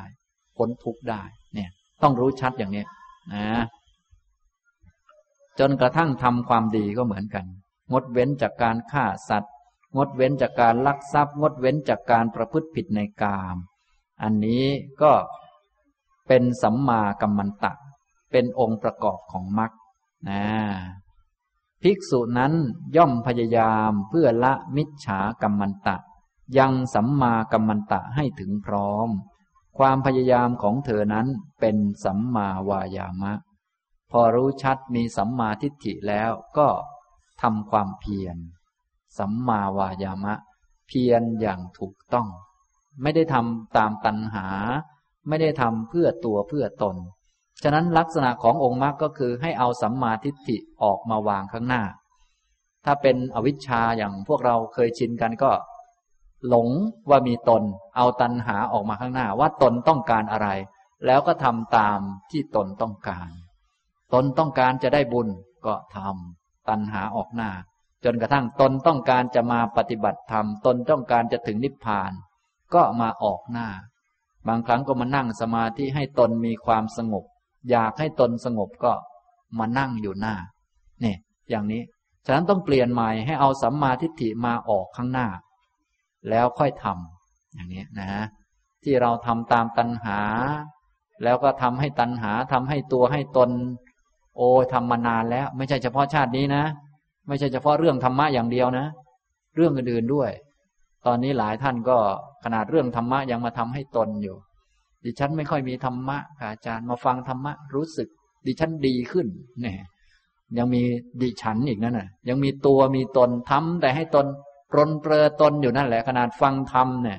แทนที่จะไปละตัวตนก็ทำเพิ่มตนอยู่นั่นแหละกลายเป็นตนมีธรรมะ จนจะอ้วนไปหมดแล้วเนี่ยนะอ้วนด้วยหลักธรรมต่าง ๆ ไปหมดแล้ว วนอยู่นั่นแหละนี่มันก็ไม่พ้นทุกข์มันก็วนไปวนมาอยู่อย่างนี้แหละเนี่ยมันผิดอยู่ มันผิด เพราะเห็นว่ามีตัวมีตน แล้วมันก็รักตน ทีนี้พอรักตนแล้วมีตนอันเป็นสุดที่รักมันก็เลยมีฐานที่มั่นอยู่ แต่ถ้าเห็นชัดว่ามันไม่มีตัวตน ถึงจะรักตน เราก็ลอยลอยแล้วแหมรักตนแล้วตนอยู่ตรงไหนอะไม่มีแหมตอนนี้ละง่ายแล้วเนี่ยอย่างนี้ทำนองนี้นะครับ ฉะนั้นท่านทั้งหลายอย่าลืมปฏิบัติให้ตรงให้ถูกต้อง จะได้ทำความเพียรถูก ภิกษุนั้นย่อมพยายามเพื่อละมิจฉากรรมันตะ ยังสัมมากัมมันตะให้ถึงพร้อม ความพยายามของเธอนั้น เป็นสัมมาวายามะ ภิกษุนั้นมีสติละมิจฉากรรมันตะ มีสติเข้าถึงสัมมากัมมันตะอยู่ สติของเธอนั้นเป็นสัมมาสติทำสามอย่างนี้คือ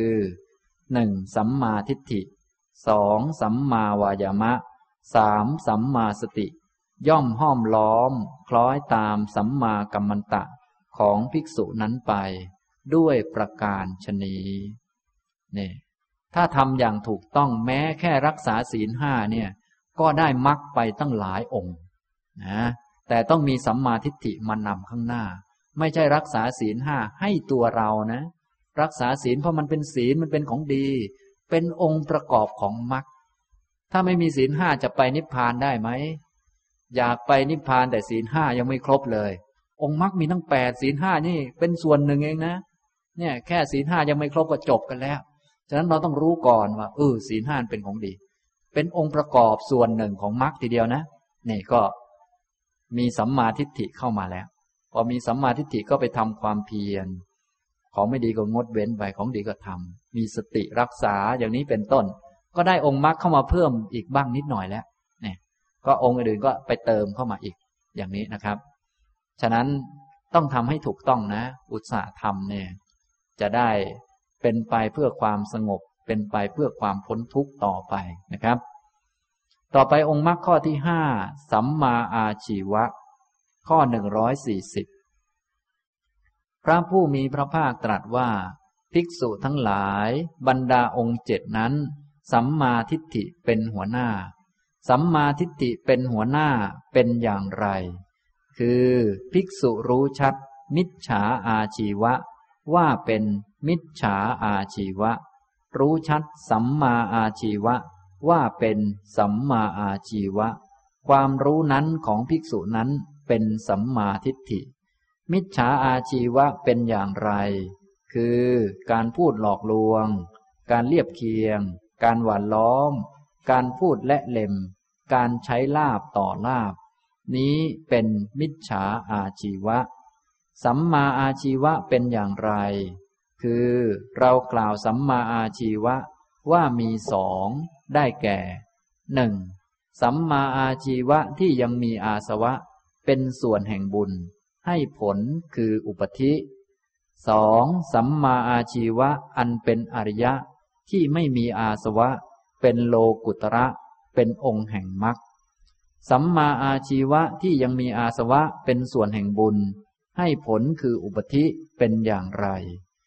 คืออริยสาวกในธรรมวินัยนี้ ย่อมละมิจฉาอาชีวะ เลี้ยงชีพด้วยสัมมาอาชีวะ นี้เป็นสัมมาอาชีวะ ที่ยังมีอาสวะเป็นส่วนแห่งบุญ ให้ผลคืออุปธิ สัมมาอาชีวะอันเป็นอริยะที่ไม่มีอาสวะ เป็นโลกุตระ เป็นองค์แห่งมรรค เป็นอย่างไร คือการงด การเว้น การเว้นขาด เจตนาเป็นเหตุงดเว้นจากมิจฉาอาชีวะ ของภิกษุผู้มีจิตไกลจากข้าศึก มีจิตหาอาสวะไมิได้ เพียบพร้อมด้วยอริยมรรคเจริญอริยมรรคอยู่ นี้เป็นสัมมาอาชีวะ อันเป็นอริยะที่ไม่มีอาสวะ เป็นโลกุตระ เป็นองค์แห่งมรรคภิกษุนั้นย่อมพยายามเพื่อละมิจฉาอาชีวะ ยังสัมมาอาชีวะให้ถึงพร้อม ความพยายามของภิกษุนั้นเป็นสัมมาวายามะ ภิกษุนั้นมีสติละมิจฉาอาชีวะ มีสติเข้าถึงสัมมาอาชีวะอยู่ สติของภิกษุนั้นเป็นสัมมาสติทำสามอย่างนี้คือหนึ่ง สัมมาทิฏฐิสองสัมมาวายามะสามสัมมาสติ ย่อมห้อมล้อมคล้อยตามสัมมาอาชีวะ ของภิกษุนั้นไป ด้วยประการชนีนะครับ นี่ก็องค์มรรคข้อที่ห้าก็คล้ายกันเหมือนกัน ต้องมีสัมมาทิฏฐิเป็นหัวหน้า พวกเราในที่นี้เกิดมาก็ต้องหาเลี้ยงชีวิตของตนเอง หาปัจจัยต่างๆ มาเลี้ยงชีวิต พวกเราต้องการไปนิพพานนั่นแหละ ผู้ที่ไปผู้ที่ถึงก็คือจิต จิตก็ต้องอาศัยกายในการดำรงอยู่ ต้องมีทั้งกายและจิตกายจะอยู่ได้ก็ต้องอาศัยปัจจัย การได้ปัจจัยมาโดยถูกต้องเนี่ยการได้มาการแสวงหามาโดยถูกต้องทำตนให้เหมาะสมต่อการได้ปัจจัยต่าง ๆ นี่ เรียกว่า สัมมาอาชีวะ เราอยู่ในโลกก็ต้องเกี่ยวข้องกับผู้คนทั้งหลาย เกี่ยวข้องกับบิดามารดา เกี่ยวข้องกับครูอาจารย์ เกี่ยวข้องกับลูกหลาน คนอื่นๆเป็นต้น การเข้าไปเกี่ยวข้องอย่างถูกต้องเหมาะสม ไม่เอารัดเอาเปรียบอะไรใคร ไม่หลอกลวงล่อลวงในการที่จะดำรงชีวิตหรือว่าหาปัจจัยมาเลี้ยงตัวเองเนี่ย อันนี้ก็เป็นสัมมาอาชีวะ เป็นองค์ประกอบอันหนึ่งของมรรคทีเดียวนี่ จึงต้องมีสัมมาทิฏฐิเป็นหัวหน้า ถ้าเป็นคนหลอกลวงทำอาชีพไม่เหมาะสมอย่างนั้นอย่างนี้อะไรต่อมิอะไร อันนี้ก็ต้องรู้ชัดว่าเป็นมิจฉาอาชีวะ ไม่ใช่เราผิด ไม่ใช่เขาผิด แต่เป็นอาชีพหรือการเลี้ยงชีพที่มันผิดนะกายของเรานี้ต่อไปจะเป็นที่ตั้งของจิตที่บริสุทธิ์ และปัญญาบริสุทธิ์ ขนาดอาหารที่มาเลี้ยงร่างกายยังไม่บริสุทธิ์เลย ใจมันจะบริสุทธิ์ได้ไหม และปัญญามันจะบริสุทธิ์ได้ไหม ทิฏฐิมันจะสะอาดได้หรือเปล่า อย่างนี้เราก็จะเข้าใจได้นะ ขนาดปัจจัยที่ได้มายังไปหลอกเข้ามาเลย แล้วจิตเนี่ยมันจะไม่หลอกตัวเองหรือ มันจะไม่มีกิเลสหรือ มันก็เป็นไปไม่ได้ และทิฏฐิมันจะบริบูรณ์ชำระ เห็นชัดได้ยังไงเนี่ยฉะนั้นเบื้องต้นเนี่ย อาหารที่ได้มา หรือเสื้อผ้าเครื่องนุ่งห่มการดำเนินชีวิตจะต้องไม่เอารัดเอาเปรียบใครทำหน้าที่ของตนให้เหมาะสมตามที่สมควรไม่มีเจตนาจะเลี้ยงชีวิตไม่เหมาะสม ต้องมีเจตนาที่ถูกต้อง ตัวนี้แหละเรียกว่า สัมมาอาชีวะนะถ้ามิจฉาอาชีวะก็ไปหลอกเขาบ้างอะไรบ้างพวกนี้ เลี้ยงชีวิตไม่เหมาะสม เอารัดเอาเปรียบคนนั้นคนนี้อะไรต่อมีอะไร เยอะแยะนะถ้ามีเจตนาอย่างนั้นมันก็ไม่ดี เจตนาไม่ดีก็เป็นของไม่ดี เป็นของผิด เป็นมิจฉาอาชีวะนะถ้าพูดแบบทางเป็นพระก็โน่นหลอกญาติโยมอย่างนั้นอย่างนี้อะไรต่อมีอะไร ทางพระคงไม่ต้องเป็นห่วงท่านมาก เพราะว่าท่านมีศีลางพระนี่คอยกำกับควบคุมรักษาไว้ให้ทำตามสิกขาบทที่ พระพุทธองค์บัญญัติไว้ก็จะช่วยนะส่วนคารวาสของพวกเรานี้ก็ต้องงดเว้นอาชีพที่ไม่เหมาะสม และการหลอกลวงในการจะได้อาหารได้เสื้อผ้าได้การยอมรับอะไรต่างๆมา ต้องงดต้องเว้น ให้มีเจตนาที่บริสุทธิ์ ที่จะได้เงินก็ดีทำธุรกิจก็ดีอะไรก็ดีอาชีพก็ดี ให้มันได้มาอย่างถูกต้อง อาชีพไม่เหมาะสมท่านก็บอกเอาไว้แล้ว นะ ค้าขายมนุษย์ ค้าขายสัตว์ ค้าขายอาวุธ ค้าขายยาพิษ ค้าขายของมึนเมา สุราเมรัยอย่างนี้นะรวมทั้งอาชีพที่ถูกต้องนั่นแหละ แต่ว่ามีการหลอกลวงยักยอกในนั้นด้วยก็ไม่ดีท่านไม่ให้ทำให้ทำอาชีพที่ถูกต้อง และได้มาโดยบริสุทธิ์ ถูกต้องตาม กฎเกณฑ์ระเบียบทางธรรมะกฎหมายต่างๆ อย่าให้มันผิดนะให้ได้ปัจจัยมาเลี้ยงร่างกายโดยบริสุทธิ์ ไปอยู่ในสังคมใด ๆ ก็อย่าเอารัดเอาเปรียบใคร ให้เป็นคนที่บริสุทธิ์ว่าอย่างนั้นเถอะ อย่าไปเป็นอะไร อย่างนั้นอย่างนี้นะเนี่ยต้องรู้ชัดมิจฉาอาชีวะ ว่าเป็นมิจฉาอาชีวะ ส่วนสัมมาอาชีวะ ก็มีสองระดับเหมือนกันนะเลี้ยงชีวิตอย่างถูกต้องทำหน้าที่ของตนเองอย่างถูกต้อง เป็นแม่ทำหน้าที่ต่อลูก เป็นลูกทำหน้าที่ต่อ แม่เป็นสามีทำหน้าที่ต่อภรรยา เป็นภรรยาทำหน้าที่ต่อสามี ที่ทำหน้าที่ต่อกันให้เหมาะสมให้ดีเนี่ย ไม่ใช่เพื่อให้เขารัก ไม่ใช่เพื่อให้ครอบครัวอบอุ่น แต่เพราะว่าเป็นองค์ประกอบของมรรค ขนาดหน้าที่ของตนเองยังทำไม่ถูกต้องเลย แล้วจะไปทำกรรมฐานอย่างถูกต้อง นั่งสมาธิอย่างถูกต้อง พิจารณาธรรมะถูกต้องเนี่ยมันจะถูกให้ไหม ขนาดของพื้นๆอย่างนี้ยังไม่ถูกเลย เนี่ย มันต้องรู้จักพิจารณามีปัญญานะถ้าเป็นพระท่านก็ต้องทำหน้าที่ของพระอย่างถูกต้อง มีสวดมนต์ไหว้พระจะฉันจะอะไรก็ต้อง พิจารณาทำตามกฎระเบียบวินัยต่างๆ ถึงเวลาลงอุโบสถก็ลงอุโบสถ ถึงเวลาทำอะไรก็ทำไม่ใช่หลบหลบไปอย่างนั้นนะหลบหลบไปอย่างนั้นแล้วพอ อยากจะบรรลุทำเป็นนั่งสมาธิแล้วจะบรรลุให้หรือเปล่า มันก็เป็นไปไม่ได้ เพราะว่าองค์มรรคมันไม่ครบถ้วนนั่นเองเนี่ยอย่างนี้ทำนองนี้ ฉะนั้นพวกเราทั้งหลายก็ทำมาหากิน ใช้ชีวิตประจำวันเกี่ยวข้องกับผู้คน ถ้าเอาการกระทำเหล่านี้ มาเป็นองค์ประกอบของมรรค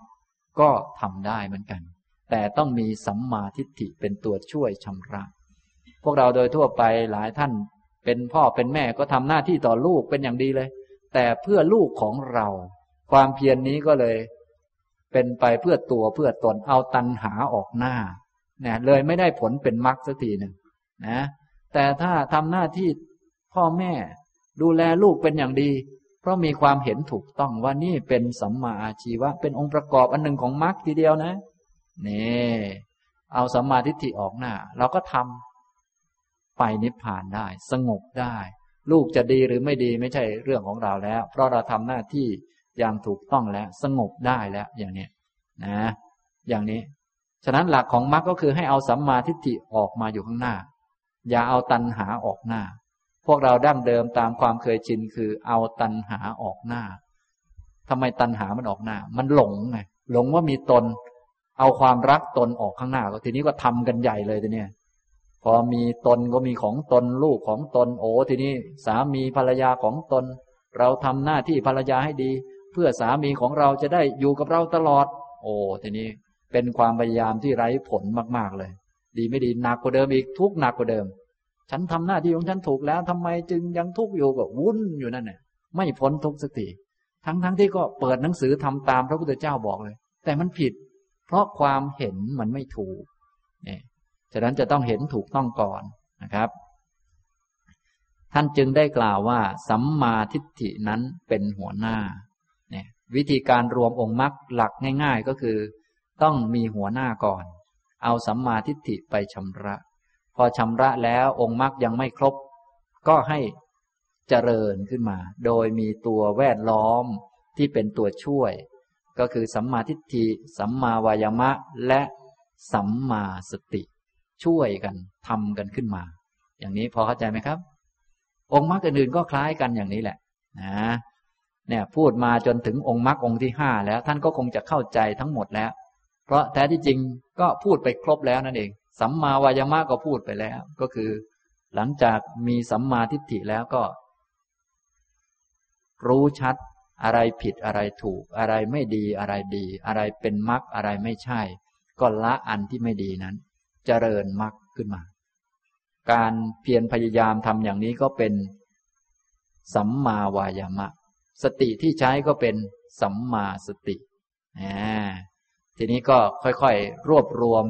ทั้งเจ็ดนี้เป็นกำลังขึ้นมา พอทั้งเจ็ดเป็นกำลังก็จะมารวมเข้าไปในความเป็นหนึ่งของจิตก็คือ สัมมาสมาธิ ก็รวมกันเป็นหนึ่งได้แล้ว อย่างนี้นะครับทำนองนี้ ภิกษุนั้นย่อมพยายามเพื่อละมิจฉาอาชีวะ ยังสัมมาอาชีวะให้ถึงพร้อม ความพยายามของภิกษุนั้นเป็นสัมมาวายามะเนี่ยสัมมาวายามะเป็นอย่างนี้ นะพยายามละสิ่งไม่ดี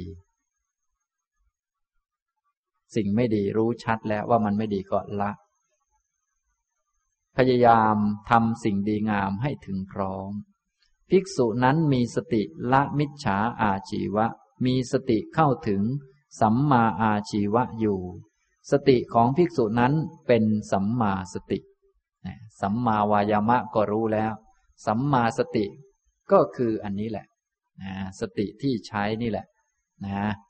ธรรมะสามอย่างนี้คือหนึ่งสัมมาทิฏฐิสองสัมมาวายามะสามสัมมาสติ ย่อมห้อมล้อมคล้อยตามสัมมาอาชีวะ ของภิกษุนั้นไปด้วยประการชนี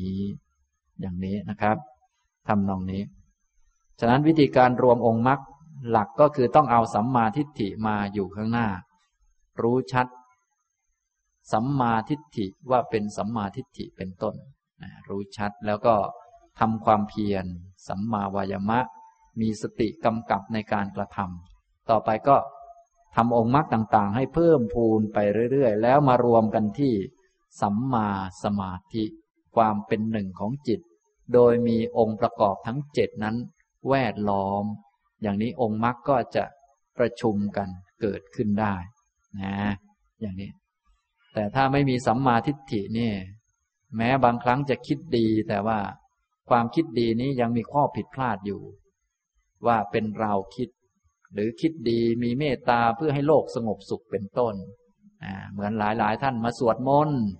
สวดมนต์เพื่อให้โลกนี้สงบสุข อย่างนี้ก็ เพี้ยนไปไกลมาก โลกนี้มันเป็นทุกข์พระพุทธเจ้าก็บอกแล้ว จะมาสวดให้มันกลับ กลับหัวกลับหางกันมันก็เกินไปแล้วนะ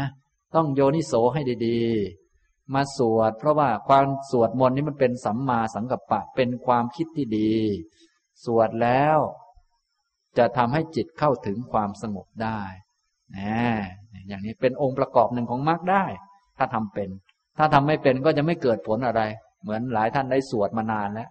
สวดจนเป็นพิธีกรรม จนเกิดกรรม อยู่ดีๆ ก็ไปทำกรรมเพิ่มมาได้เกิดอีกมาหลายรอบเลย อย่างนี้ไม่คุ้มกันเลยลำบากจริง ๆ เป็นมนุษย์นี่นะฉะนั้นเรื่องความเห็นนี่สำคัญนะ อยู่ดีไม่ว่าดีไปสวดมนต์ให้ตัวเองเกิดใหม่อย่างเนี้ยดีไหมล่ะ โอ้โห มันวนอยู่เนี่ย ที่เกิดมาแล้วนี่ก็ทุกข์จะแย่แล้วนี่นะนะโดนด่าบ้างอะไรบ้างอยู่แล้ว เกิดมาอีกคิดว่าจะไม่โดนอย่างนั้นหรือ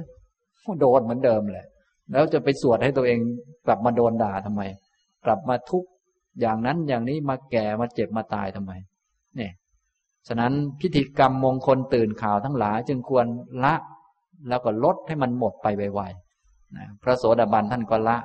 สีลปตะปรามาตได้ อันนี้พวกเราก็ทราบกันนะได้ฟังมาตั้งแต่ครั้งแรก ๆแล้วนะครับ จะต้องละพิธีกรรมที่ทำเพื่อตัวเพื่อตนทั้งหมด จะสวดมนต์จะแขวนพระจะมีหลวงพ่อสมเด็จกี่องค์ก็ตาม อย่าให้มันทำเพื่อตัวตน ถ้าจะสวดก็สวดระลึกถึงคุณของพระพุทธเจ้า เอาใจไปไว้ที่พระพุทธเจ้า อย่ามานึกถึงตัวเองนะอย่างนี้ถ้านึกถึงตัวเองตัวเองมันก็โผล่ขึ้นมาเท่านั้นแหละ เพราะตัวเองมันไม่มี มันมีขึ้นมาเพราะไปนึกเนี่ยนึกผิดมันก็โผล่ขึ้นมา มันผีเฉยหรอกไม่มีอะไร ฉะนั้นอย่าให้มันนึกถึงตัวเองให้ทำ จะนึกถึงพระพุทธเจ้าก็นึกไปเลย ไม่ต้องนึกถึงตัวเองว่าตัวเองจะได้อะไร จะให้ทานก็ให้ไปเลย ไม่ต้องนึกถึงว่าตัวเองจะได้อะไร ถ้าไปให้ทานโดยนึกว่าเราจะได้อะไรเป็นไงครับ พอนึกมันก็มาสิเพราะนึกผิดนี่ ตัวเองไม่มีพอนึกว่าตัวเองมีมันก็มาเลย มาเสร็จเรียบร้อย มันก็เอามาเป็นของเราเลย อุตส่าห์ไปให้ทานตั้งเยอะตั้งแยะเหน็ดเหนื่อยได้บุญมาหลายเหมือนกัน แต่ว่า ทำให้ตัวเองเกิดใหม่ มาเวียนว่ายตายเกิด นี้ไม่คุ้มกันเลยนะ นี่อย่างนี้ทำนองนี้ ฉะนั้นมิจฉาทิฏฐิจึงร้ายกาจกว่าธรรมะอื่นๆเขาพระโสดาบันก็เลยต้องละตัวนี้ก่อน ละสักกายทิฏฐิเนี่ยความเห็นผิดว่าเป็นตัวเป็นตน จะได้เลิกสงสัยในข้อปฏิบัติทั้งหลาย ไม่อย่างนั้นแล้วมันก็ยังสงสัยอยู่ โอ้ยวนเวียนแบบพวกเราทุกวันนี้เหนื่อย ไปที่ไหนก็สงสัยขนาดมาฟังที่นี่ อาจารย์พูดอย่างนี้ก็ยังสงสัยอยู่นะเนี่ย นะ อย่างนี้ทำนองนี้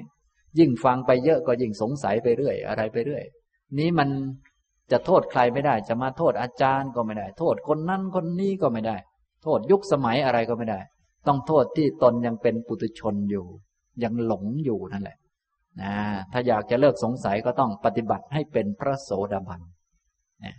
มาในคราวนี้ได้บอกวิธีปฏิบัติ จนตอนนี้หมวดสุดท้ายแล้วก็คือ วิธีรวมองค์มรรคเลย วิธีรวมเลยนะอ่าคล้าย ๆ กับแต่ก่อนพูดข้อดีข้อโน้นข้อนี้หลากหลาย ตอนนี้เอาดีทั้งหมดมารวมกันทํำยังไงอย่างนี้ก็ต้องรู้วิธีให้ดีๆนะครับ ซึ่งเรื่องต่างๆ เนี่ย ที่ผมได้พูดก็ได้พูดมาจากตอนอื่นๆ บ้างแล้ว ตอนนี้มาพูดแบบเป็นโครงโครงเอามารวมกัน อย่างนี้นะครับ ฉะนั้นวันนี้ก็พูดได้องค์มรรคมาเพิ่มมาอีกสามก็คือ สัมมาวาจา สัมมากัมมันตะ แล้วก็สัมมาอาชีวะ ความจริงตอนนี้ก็ครบแปดแล้ว เพราะสัมมาวายามะก็มากับเขาตลอด สัมมาสติก็มา สัมมาสมาธิก็พูดเกลิ่นก่อนเขาเลย ก็คือความเป็นหนึ่งของจิต จริง ๆ เราต้องการจิตเป็นหนึ่ง มุ่งตรงไปที่นิพพาน แต่จะมีจิตเป็นหนึ่งและมุ่งตรงไปนิพพานอย่างนั้นได้ ต้องมีองค์เจ็ดมาล้อมสมาธินั้น หลายท่านเคยได้สมาธิแต่ว่าพอได้ไปแล้ว นิ่งเงียบเป็นหัวต่อไปเลยก็มี แทนที่จะได้ปัญญาแสงสว่างไม่ได้เลยทำไมมันไม่ได้ ก็เพราะองค์เจ็ดมันไม่มีฉะนั้นต้องไปทำองค์เจ็ดก่อน ไปทำองค์เจ็ดให้ดีๆ แล้วก็มานั่งสมาธิ หรือในขณะที่ทำองค์เจ็ดอันใดอันหนึ่งนั่นแหละก็นั่งสมาธิไปด้วยทำไปด้วยนะแล้วก็เอามารวมในสมาธินี้ ให้จิตเป็นหนึ่งมีองค์ประกอบเจ็ดอย่างแวดล้อมมารวมกันเข้าเนี่ยอย่างนี้ทำนองนี้นะครับ เอาละบรรยายก็พอสมควรนะครับ จะตอบปัญหาท่านผู้หนึ่งที่เขียนถามไว้นะครับ ท่านผู้นี้ก็เขียนถามมาสองข้อด้วยกันนะเกี่ยวกับเรื่องศีลข้อที่หนึ่ง ถามประเด็นที่หนึ่งก็คือ เรื่องเกี่ยวกับว่า คนผู้ทำกับคนผู้บงการสั่งการเนี่ยใครบาปกว่ากัน ในศีลข้อที่หนึ่งนี้นะมันก็บาปพอๆกันตามเจตนาในใจของเขา ไม่ว่าศีลข้อที่หนึ่งหรือศีลข้อใด ๆ ก็ตาม จะมีลักษณะที่เป็นบาปอยู่สี่ลักษณะด้วยกัน ลักษณะที่ไม่ดีมันมีอยู่สี่อย่าง อันที่หนึ่งก็คือทำเอง อันนี้ก็เป็นบาปเป็นของไม่ดี จะบาปมากบาปน้อยก็ต้องดูที่เจตนาในใจว่าเป็นอย่างไร กิเลสเยอะไหมคนที่ไปทำมีคุณเยอะไหมอย่างนี้จะบาปมากบาปน้อย ก็ดูตามนี้นะ อันที่สองก็คือ ใช้ให้คนอื่นทำทำเองก็ผิดเหมือนกัน อันที่สองใช้ให้ผู้อื่นทำก็ผิด อันที่สามพอใจในการ ฆ่าสัตว์หรือการทำบาปฆ่ามนุษย์ฆ่าคน มีความพอใจ ชอบใจก็ผิด แล้วข้อที่สี่กล่าวสรรเสริญ ยกย่องก็ผิดนะจะมีอยู่ผิดอยู่สี่ประเด็นเนี้ยนะในแต่ละข้อแต่ละข้อนะ ท่านสามารถเชื่อมโยงไปสู่ ความผิดข้ออื่นได้ทำเองก็ผิด ใช้ให้ผู้อื่นทำก็ผิด พอใจในการทำนั้น คือตัวเองไม่ได้ทำแต่เห็นคนอื่นทำแล้วพอใจ นะ ก็ผิดเหมือนกัน กล่าวสรรเสริญยกย่องว่าแม้ทำได้ยอดเยี่ยมมากฆ่าได้ยอดเยี่ยมมาก คิดได้ยังไงนี่แจ๋วจริง นี่ก็ผิดนะอย่างนี้ทำผิดมันแจ๋วไม่มีหรอกทำผิดมีแต่เลวทั้งนั้นไม่ดี จะต้องรู้จักสิ่งไม่ดีว่าไม่ดีนี่เห็นสิ่งไม่ดีกลายเป็นยอดเยี่ยมอย่างนี้มันก็เพี้ยนไปเยอะนะเนี่ยทำนองนี้นะครับนะอันนี้ ทีนี้ถามข้อที่สองต่อไปนะ ว่า เอ๊ถ้าถูกกระทำขึ้นมาอย่างนั้นอย่างนี้ถูกฆ่าก็ดีอะไรก็ดี เสียชีวิตต่างๆก็ดี อันนี้เป็นเพราะกรรมที่ทำมาจากชาติก่อนใช่หรือไม่ ก็เป็นไปได้นะเพราะพวกเราเกิดมาเนี่ยก็ทำกรรมทั้งดีทั้งไม่ดีมาปนเปกันไป โดยส่วนใหญ่แล้ว กรรมก็จะได้ประมวลมาแล้วว่าจะให้อยู่ในฉากไหนอยู่ประเทศไหน เวลาไหนประมาณไหน สร้างฉากให้เจอนั่นเจอนี่นะบางท่านอาจจะงง อย่างเช่น ไปเรือบินอย่างเนี้ยบางคนก็ยกเลิก นาทีสุดท้าย บางคนก็ขอแทรกนาทีสุดท้ายเหมือนกันทำไมมันเป็นอย่างนั้นบางคนก็งงอยู่ ฉะนั้นมาคิดแบบแบบคนคนเราเนี่ยคิดไม่ออกหรอกเรื่องวิบากของกรรมต่าง ๆ เนี่ย ฉะนั้นให้พอรู้จักไว้ก็แล้วกันว่า ที่เกิดมาทุกคนก็ เพราะทำกรรมมานี่แหละ ทีนี้ทำกรรมดีบ้างไม่ดีบ้างมันก็เป็นอย่างนี้ กรรมไม่ดีก็ให้ผลเป็นความทุกข์ถ้าหนักๆก็เกิดมาก็อายุสั้นตาย แบบอุบัติเหตุหรือรถชนหรือโดนระเบิด ตกเรือบินอย่างนี้เป็นต้นเรือบินตกอะไรพวกนี้เป็นต้น อันนี้ก็เป็นเรื่องธรรมดานะฉะนั้นเรื่องของกรรมที่พวกเราทำเอาไว้แล้วเนี่ยถ้าจะมาชดใช้กันยังไงก็ใช้ไม่หมด ท่านลองนึกดู ขนาดพวกเราเนี่ยธรรมะธรรมโม เนี่ยต้องว่าขนาดธรรมะธรรมโมนะวันวันนี้คิดดีกับคิดไม่ดีอันไหนมากกว่ากันครับเนี่ยคิดไม่ดีมากกว่า พูดดีพูดไม่ดี พูดไม่ดีก็ยังมากกว่าอยู่นะบางคนเนี่ยก็เหลือเกินจริง ๆ นี่ขนาดธรรมะธรรมโมนะเนี่ยเนี่ยลองคิดดูที่ไหนไอ้คิดไม่ดีมันก็เป็นกรรมไม่ดีนะ รับผลเหมือนกัน พูดไม่ดีก็ได้รับผลเหมือนกัน แต่ดีว่าพวกเราเกิดในมนุษย์เนี่ย กรรมคือศีลที่นำเกิดเนี่ยเขาช่วยกลั่นกรองไว้ให้ให้รับแต่เศษกรรม แต่ว่าพอไปตกอบาย พวกนั้นก็ใส่เต็มที่เลย ฉะนั้นถ้าจะมารับผลของกรรมต่าง ๆ นี้เราไม่รอดหรอกตายตลอด ไม่ไหวหรอกสู้ไม่ไหวนะฉะนั้นจะต้องออกจะต้องรีบออกที่อริยมรรคเท่านั้น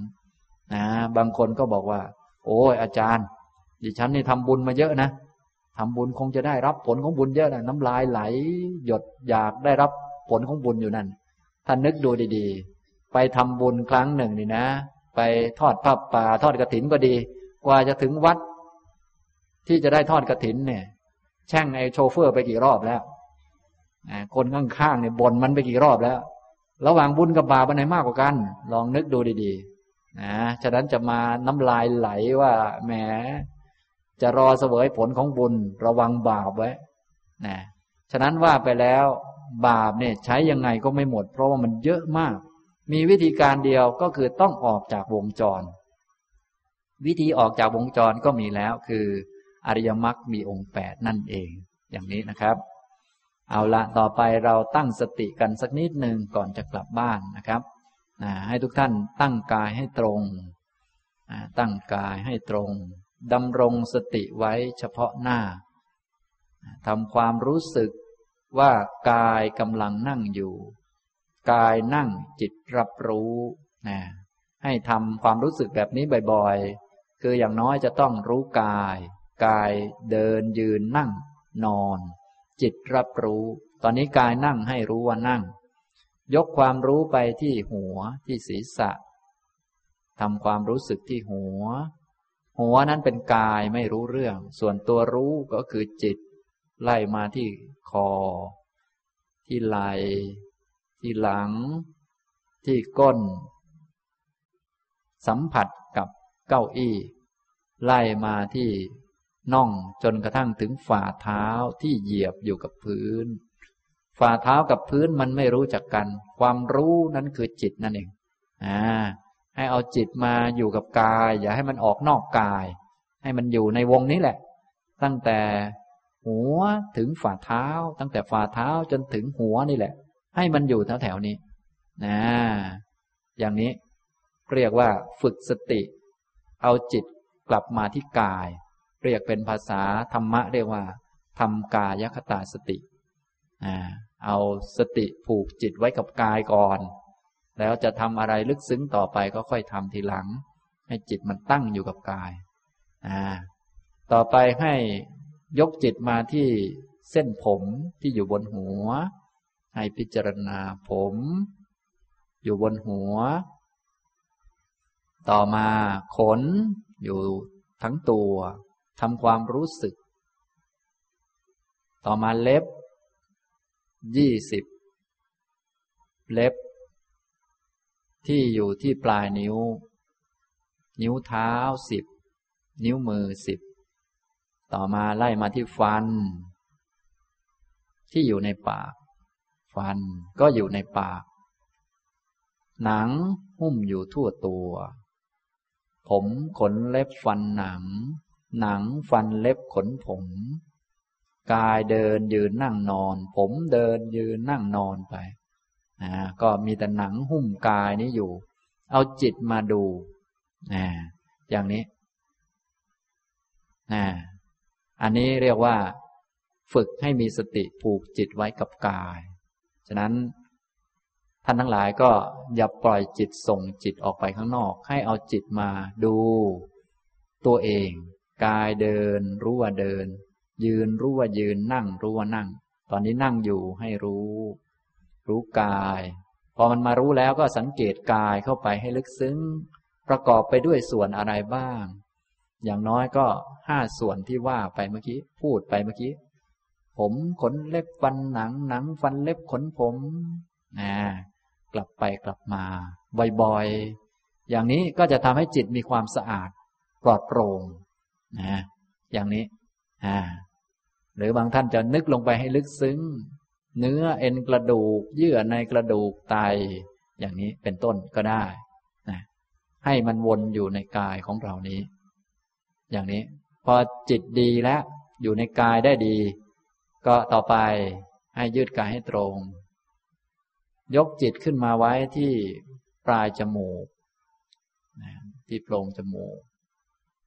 และสังเกตลมหายใจเข้า ลมหายใจออก ให้อยู่กับลมให้สบายๆอย่างนี้ ก็จะรู้สึกสดชื่นดี จิตใจสะอาด เวลาจิตใจสะอาดสดชื่น อันนี้เป็นจิตกายมันไม่รู้เรื่อง